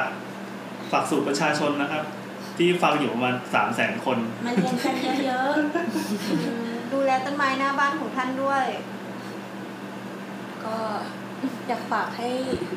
ให้แบบว่าเหมือนต้นไม้มันก็เป็นอยู่สิเราไม่อย่างพวกหนูใช่ไหมคะไม่จำเป็นต้องเราไม่จำเป็นต้องไปดูแลต้นไม้ถึงในป่า แต่ว่าเราสามารถดูแลต้นไม้ที่แบบใกล้ตัวเราได้อย่างเงี้ยค่ะ ให้ความใส่ใจกับมันสักนิดดูแลแบบตัดแต่งอย่างถูกต้อง กระบ แบ อง บ เพชรที่บ้าน บางครั้งต้นไม้ที่อยู่ในป่าบางทีมันอาจจะไกลมือของพวกประชาชนอย่างเราอย่างเงี้ยค่ะ อ่า อาจจะดูแค่ดูตามที่แบบเราพอสังเกตได้อะไรได้ ถ้ามันมีปัญหาอะไรก็ แบบช่วยดูแลหรือว่าแจ้งปัญ ก็ หา จ้างเราได้ แจ้งแจ้งมาทางเพจได้ จ้างทางเพจได้ เรา เลย ให้ ค่ะ ยินดีให้คำปรึกษา อ๋อ ใช่ค่ะ ก็ช่วยอยากให้ช่วยๆกันดูแล เพจอะเพราะ ไร ว่า ครับขออีกที เคยูลูกค้ากร เขีย ค่ะ นดูก่อนนะครับเป็นเออเป็นตัว เป็นมูค่ะ โอเค แล้วทั้งหมดนี้ก็เป็นบทสัมภาษณ์นะครับ ระหว่างสาวสาวๆกับ KU ลูกขกรขอบคุณมากมากๆนะครับขอบคุณมากครับเย้จบแล้ว ก็กล่าวปิดครับ แล้วผมกล่าวปิด เออกล่าวปิดกล่าว ใน ปิด ฐานะเด็กเคยู หยุดตอกตะปูกันได้แล้วอีเวน ใช้รวดละค่ะ เฮ้ยนี่ความรู้ใหม่ความรู้ใหม่ความรู้เรื่องการต่อสับ ใครมาเที่ยวเกษตรแฟร์นะครับ ถือถือไอ้ที่ ค้อน ค้อนมาคนละอันนะครับมางัดกระปู นั่นเลยเหรอ ไม่จริง ด้วย จริงๆอ่ะเราคิดว่าพอพอรู้ว่าจะเข้าซีซันเกษตรแฟร์แล้วอ่ะ เออ เราก็ไปเอาฟิวเจอร์บอร์ดอ่ะ เราก็ขึงเชือกบนกับล่าง แล้วก็มัดติดกับต้นไม้มา แล้วก็ให้เขาอ่ะติดประกาศอะแค่เฉพาะบนฟิวเจอร์บอร์ดนี้เท่านั้น โอ้ต้นไม้มีตั้งกี่ต้นอ่ะลำบากปะ แต่ แล้ว ว่า ว่าแล้วว่าส่งพนักส่งแบบ ไม่ไม่ไม่ ที เรา งาน เราก็เอาผ้าผ้าผ้าหลาย ๆ สีไปผูกแล้วก็ โอ้ โหกระตั้งเอาน้ำแดงไปวาง เออแล้วก็จะไม่มีใครกล้าทำอะไรต้นไม้เล แล้ ยว ก็มีคนไปต่อกลัวรบกวนอะไรแขวน แล้วว่าส่งทีมงานแบบน้องๆแบบลำๆเนี่ยไปนั่งเฝ้าต้นไม้ครับมาถึงมาถึงอย่างนี้เออโอ เค กล่าวปิดหน่อยค่ะคุณพี่ กล่าวปิดแล้วครับ ยังต้องกลับปิดด้วยนะครับ ไม่ก็ก็ยังไงดี คือเหมือนกับว่า อย่างที่น้องอายเขาบอกแหละ สีหล่อเว้ย อย่างคืออย่างที่น้อง กำลัง คืออย่างที่น้องอายเขาบอกแหละคือการดูแลรักษาต้นไม้จริงๆอะมันมันไม่จำเป็นที่ว่าต้องไปถึงกับในป่า คือในเมืองอะตอนเนี้ยป่าไม้แล้วก็อะไรหลายอย่างเนี่ย มันมันจำเป็นต่อการดำรงชีวิตไปแล้วอะด้วยกับเมืองที่มันเปลี่ยนไปขนาดนี้ด้วย ดังนั้นเนี่ยคือตอนนี้คือต้นไม้มันก็เหมือนคนนะพี่มันก็แบบอย่างอย่างอย่างถามว่าโลจิกของคนที่ไปตอกตะปูกับต้นไม้อะมันมันคิดอะไรคือมันไม่คิดอะไร มันคิดว่ามันมันไอสิ่งเนี้ย เราไม่รู้ แม่งแม่งเออมันไม่รู้แล้วแม่งอยู่ตรงนั้นแล้วคือแม่งสะดวกกับการตอกตะปูแล้วมันอยู่ได้นาน เออ เออจริงๆปุ๊บมันก็เป็นสิ่งมีชีวิตอะมัน ถ้า ก็ ถ้ารู้แล้วตระหนัก ถ้ารู้แล้วตระหนัก อ่ะ แล้วก็มีจิตสำนึกที่ดี ครับ แล้วคิดว่าเอ้ยมัน พูดหน่อย มันเป็นสิ่งเนี้ยมันมันมันจะเป็นของการของการที่มีอยู่ในสังคมไทยในปัจจุบันนะ อ่า อย่างเงี้ยมันก็ถ้าถ้าคิดได้ แล้วถ้าแบบได้มาเนี่ยรู้จักกับน้องๆ หรือว่ามาอ่านเนื้อหาที่น้องเขาเขียนในเฟซเพจเฟซบุ๊กเนี่ยก็จะเข้าใจมากกว่านี้ ครับ แล้วก็จะทำให้เมืองมันน่าอยู่กว่านี้ได้ ครับผมแถมมากครับ ขอบคุณนะครับ แล้วก็สำหรับสาวสาวอีพีหน้าก็เจอกันเหมือนเดิม ครับ ครับมีอะไรก็ติดต่อเอ้ยมีอะไรก็เขียนคุยกับเราได้ที่ทวิตเตอร์แอด จะคอมเมนต์ด่าหรือว่าจะอะไรก็ได้ ถ้า ค ช รับ มได้ก็จะดีมาก ครับแอด ส่ว สาน วสาใหญ่เรา ว จะ สาว ชม หน้าครับ ด่าเราจะไม่รี ครับสำหรับวันนี้สวัสดีครับ ขอบคุณมากครับเยี่ยมเลย ถามเป็นโบนัสแท็กอีกนิดนึงเออวันนี้ได้ยินมาว่า คนที่เรียนวรรณศาสตร์เนี่ย ฝึกงานในป่า ใช่ไหมครับ นี่ พวกนี้ยังไม่เคยได้ฟัง หรอ ฝึกงานในป่าทำอะไรในป่า นานไหม ต้องไปทุกคนเลยอ่ะหรือว่ามีที่ที่ฝึกที่อื่นไหม คือเนี่ยเนี่ยเราเราเวลาเรียนภาคทฤษฎีเรียนที่นี่ใช่ป่ะที่บางเขน แล้วเวลาเข้าป่าไปเข้าที่ไหนกัน สถานี แล้ว ฝึก แล้วแล้วแต่ชั้นชั้นปีหนึ่งใช่ไหมคะก็จะไปฝึก เราฝึกทุกปีเลยเหรอ สามปีสามปี สามปีค่ะ ค่ะสามปี นี่ไงเขาก็เลยต้อง วิ่ง ต้องวิ่งมาจากภูเก็ตอ่ะ ปีปีหนึ่งก็จะฝึกที่โคราชก็จะฝึกวิชาเดนโดโลจีเป็นวิชา อะไรจี้จี้นะครับ เดนเดนโดโลจีค่ะ เป็นวิชาที่สอนเกี่ยวกับชนิดพันธุ์ไม้ เออ เอ่อก็คืออันนี้ก็จะฝึกอยู่ประมาณตอนนี้เริ่มปรับหลักสูตรแล้วค่ะ ตอนนี้ฝึกประมาณ 15 วัน เข้าป่าสิบห้าวัน ใช่ค่ะก็คือ กลางเต็นท์เลย ไม่เป็นเป็นที แคมป์ ต้องไป คือ ปากมา เรากำลังแบบจินตนาการภาพแบบโรแมนติกอ่ะ มีมีมีสถานีมีสถานีฝึกก็จะเป็นแบบอาคารอาคารให้ให้ให้นอนให้พักค่ะแล้วก็ เขาไปทุกปีเขาน่าจะมีที่ ตอน เขาอาจจะเลือกที่อุทยาน ไม่ค่ะ มันเป็นสถานีฝึกที่ เป็นสถานีฝึกเลยค่ะ ขอพื้นที่มาจากเอ่อกรมป่าไม้อะไรเงี้ยค่ะ เอาหมาย ข ถึ อง ว่ามหาลัยเราทำไว้เพื่อให้เรา ใช่ใช่ค่ะ อ๋อ แล้วก็พออันเนี้ยพอไปฝึกอันเนี้ยก็จะต้อง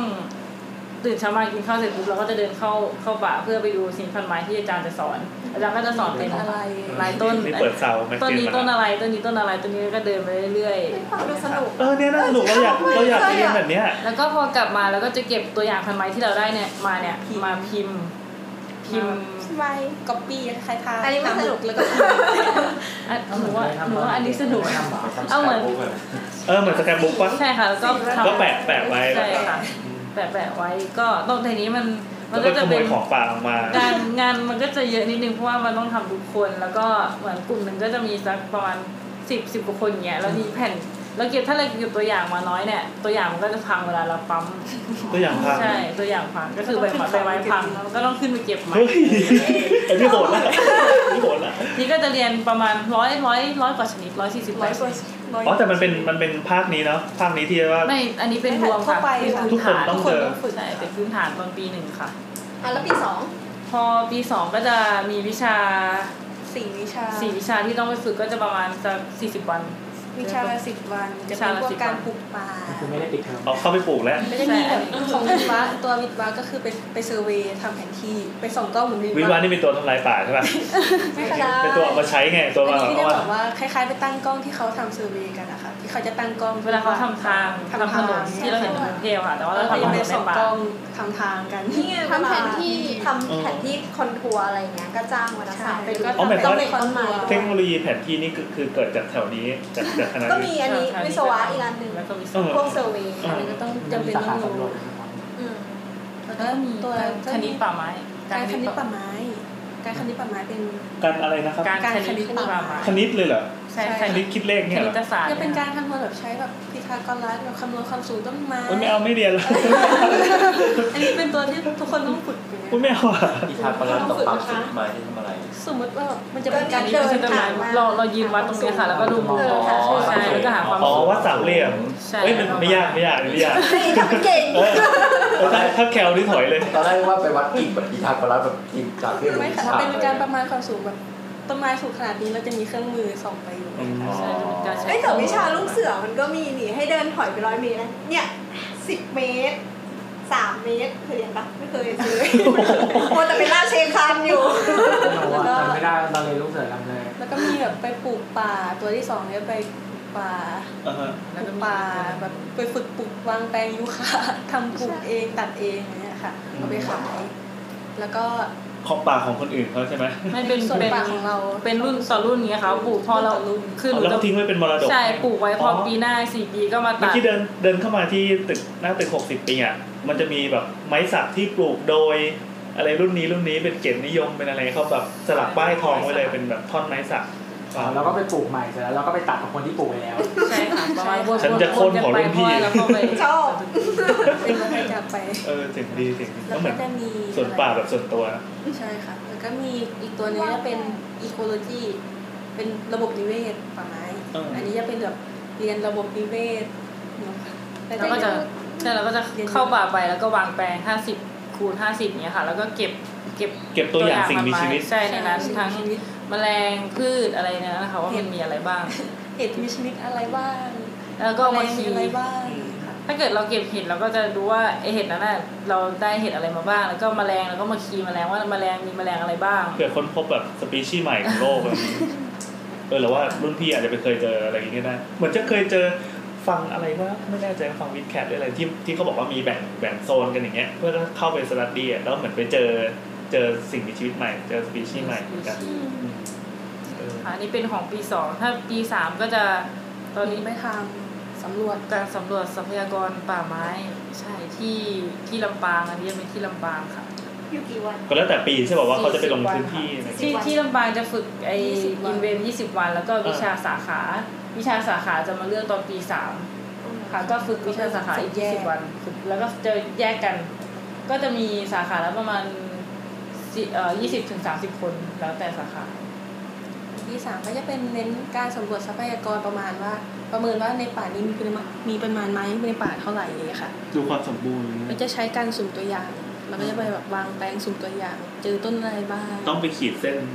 ก็จะต้องดูดูแผนที่ มีแผนที่เราก็จะ เราถึ จุ ง ด ต้องเรี เรี ย ย น นจุดไปในแผนที่แบบที่เราไม่เคยเดินเข้าไปในพื้นที่จริงนะคะ เราก็ต้องเข้าไปถึงพื้นที่ เราก็ต้องไปหา นั่นไม่รู้ จุดนั้นที่เรามาร์กไว้ แล้วก็สำรวจจุดตรงนั้น อ๋อแบบว่ากางแผนที่ก่อนแล้วก็เนี่ยฉันจะไป แล้ว ต ก็ รง ไป นี้นะ มาร์คไว้มาร์คปไว้ระเดินดูดิ ใช่ อ่ะสวยแล้ว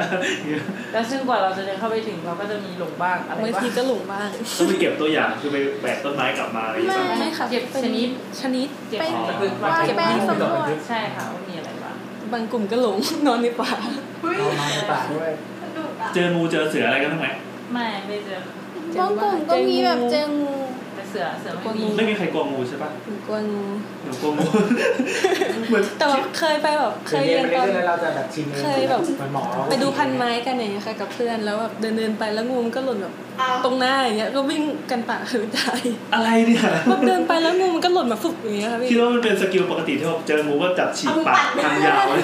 อันนั้นแล้วแต่อันนั้นน่าจะเป็นเจอที่เป็นสัตว์ป่าที่แบบ สัตว์ป่านี่จับแบบ อย่างงานสืบก็มีแบบเพื่อนไปเอางูมาเพื่อเอามาโชว์ในงานสืบ อืม แบบไปเดินรอบมอแล้วก็ แล้วก็ไปจับงูมาแล้วก็ ไปหางูในมอเนี่ยนะ ใช่ใช่ เพื่อมาโชว์ในงาน ใช่ โอ้โห แล้วก็จบ เฮ้ยโหดไปว่ะ แล้วก็จบงานก็เอาไปปล่อย โอ้ยตายละแล้วปล่อยไงปล่อยเข้าคณะไงเหรอ ก็ปล่อยไว้ตามที่เดิมแล้วปีหน้าไม่ ไป จับ กินไข่ก็ไม่ปล่อย ปีหน้าเจอกันนะ ปีหน้าค่อยมาจับ เอาตะปูไปต่องูไว้ โอ้ตายแล้ว เออ เออดีดีเอาพอแล้ว ขอบคุณมากมากๆครับน้องๆครับ ค่ะสวัสดีค่ะ